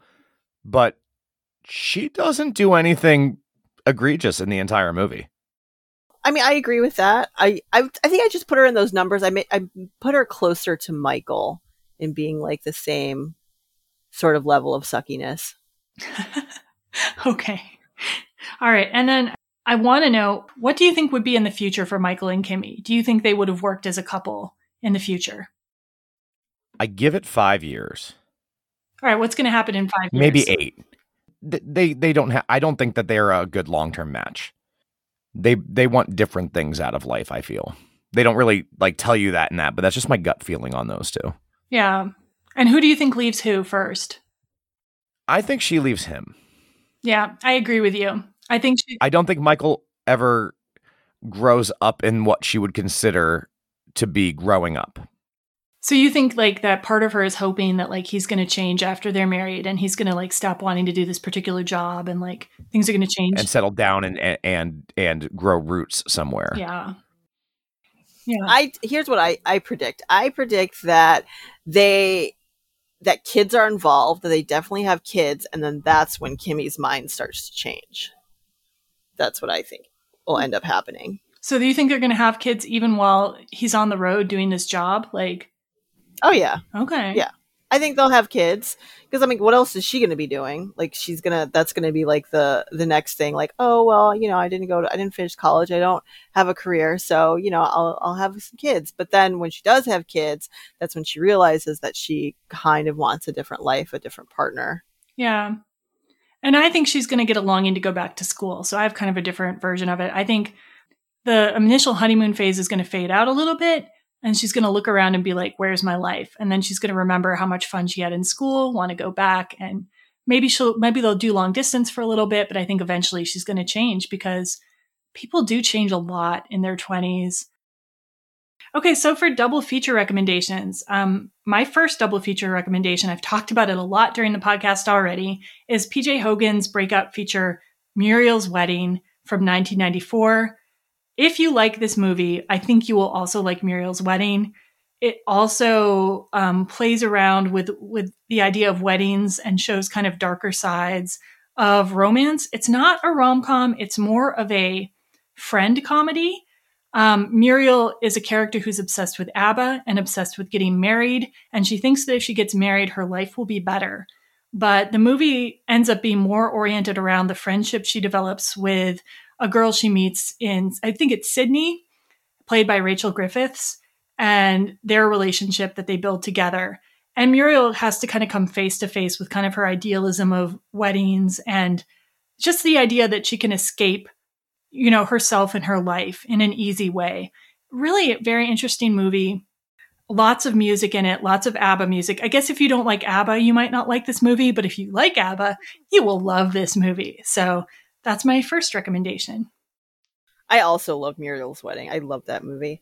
Um, my pick, I picked There's Something About Mary, which came out in 1998, which was right after My Best Friend's Wedding, and it it stars Cameron Diaz plays the main female character. She plays Mary. I, I just chose this movie because it, it had Cameron Diaz in it again, and I think this has kind of solidified her again as like a, a hard hitter, at least at this time, um, in movies in the late in the late nineties, because she was everywhere. Yeah, I think this is considered her breakout role. There's something about Mary. So yeah. Mm-hmm. Mm-hmm. And my first pick is also a Cameron Diaz movie. It's A Life Less Ordinary, where she's paired with Ewan McGregor in an unlikely romantic action comedy. Yes, I vaguely remember this. Yes. It's so odd. It's just such an odd movie, and it, it, it charms the hell out of me. And Delroy Lindo and Holly Hunter just eat up every scene that they're in. It's it's just fun. Do I recall there also being a musical scene of some sort in that movie? Or Yes.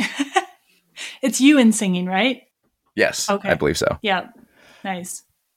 So my second and third pick are going to have something thematically in common, but um, my second pick is Pretty Woman, uh, starring Julia Roberts, obviously from 1990. Yeah, like I said, I used to have kind of feminist reservations about this, like kind of fairy tale version of what happens when a prostitute meets like a rich client, because obviously this is not a particularly realistic portrayal of that situation. But I have a weakness for it now. I just think her and Richard Gere are so good together in this movie. Um, she is such a charismatic character to begin with, um, singing Prince in the bathtub and like the scene where she goes shopping at the snooty boutique and they don't let her shop. And then she comes back and she's buys all the stuff with the guy's money. And she's like, big mistake, huge. I mean, it's just such a fundamental rom com that people have referenced in future rom coms. lots of fun clothes, lots of fun situations like going to the opera. Just if you like Julia Roberts, I think you will like this movie. And if you haven't seen it somehow, check it out. My second feature, I chose uh, Stepmom, which came out in 1998. It's one of my favorite Julia Roberts movies. It's a pretty sad movie, but I, I kind of, when I was trying to like pick movies that could be watched with my best friend's wedding. I was trying to pick a movie where Julia Roberts almost kind of flipped and played like the other side mm-hmm. of the character that she's playing. If that, I mean, that's kind of a stretch, but where she is kind of playing like the one that gets the guy, you know, even though it's more nuanced than that in the story, but you know what I mean? Yeah. It's a stretch.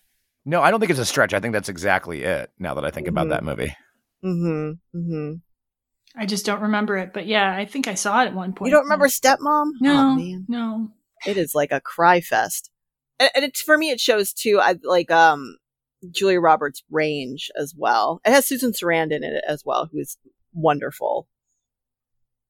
And then, and then my second and final is High Society, starring Bing Crosby, Frank Sinatra, and Grace Kelly, a musical reimagining of the Philadelphia story. So again, we have a wedding related love triangle at play and people singing. Okay, and my final recommendation so I said it had something thematically in common with Pretty Woman is The Wedding Date from 2005, where Dermot Mulroney plays an escort who Debra Messing's character is taking to a wedding so that she will have a date um, to this wedding where her ex boyfriend and I guess actually ex fiance who left her like pretty soon before the wedding is going to be there. And she just wants to show up with this like kind of good looking date. And I think Dermot Mulroney, like I said, I don't find Dermot Mulroney attractive in this movie, but I found him attractive in the wedding date. And I think it's because as his escort character, he's playing this kind of like emotionally intelligent, kind of sensitive, guy. And he's also a little bit objectified at times, which you don't see a lot of guys putting themselves in roles where they're being objectified as much. And I respect that in an actor. Debra Messing, I can kind of take or leave, but she does really good work in this movie. And Amy Adams shows up oddly too in a kind of an early role. I don't think it's like a fantastic rom com, but it's certainly like an interesting one. And it's one of those things you can put on and just kind of relax and watch it. So, yeah, so my final pick is the 1987 movie Daddy. It's funny because when I was looking up other movies Dermot Mulroney had been in, this movie popped up and I have these memories of it being played in like like substitute teacher day in like middle school health class or something. Like I have these like vivid memories. I'm like, oh, that's where that movie came from. And it, it stars Patricia Arquette and it's about a guy in high school who gets his girlfriend pregnant. And it's like the, their issues and problems and, you know, what happens. It's very 80s dramatic. Wow. um, yeah, it's like it's pretty intense and it's so funny because I was like, oh my god, I totally remember this movie. So I know I just picked that because I thought it was funny and it it has an early, a very young Dermot Mul- Mulroney in it and Patricia Arquette, who I think is fantastic. So it's kind of interesting to see where people, you know, start their careers. Man, health class was trippy back in the day. We watched like Degrassi Junior High, like as our as our yeah. health, in our health class half the time. I know. They would almost show you these things to like scare you. They're like, here, we're going to show this to you, see what can happen. well, Degrassi, I think we did have some nice productive discussions. But yeah, so like, do you think that this is actually a high quality movie or just an interesting like time capsule for you? I don't know. I would have to watch it again because I haven't seen it since that. It just like brought up some like vague like core memories. I don't know. It was it it was pretty serious and it takes itself pretty seriously if I do recall. Like there's nothing like really it's not like a rom-com. Yeah. It's not like funny. It's just like this is this is the bad things that can happen or this is how serious having a baby in high school could be, you know. Yeah, for sure. All right. Well, thanks everybody for your double feature recommendations. So, upcoming on the show, the next episode after this should be Imagine Me and You, which I will be hosting with Sybil. And coming up, we should be doing movies including The Philadelphia Story, The Wedding Planner, and many more that are TBA. I think it's probably too late at this point to put in your wedding movie requests for this year, but I have a feeling we'll probably repeat this theme at some point in the future. So if there's a wedding movie you'd really like to see us cover, please write us at feedback at everyromcom.com. And um, please check out, remember to check out Ed's work at sungpoorly.com. If you enjoy hearing him on our show, you will definitely enjoy hearing him on his show. So thanks so much, guys. Um, goodbye.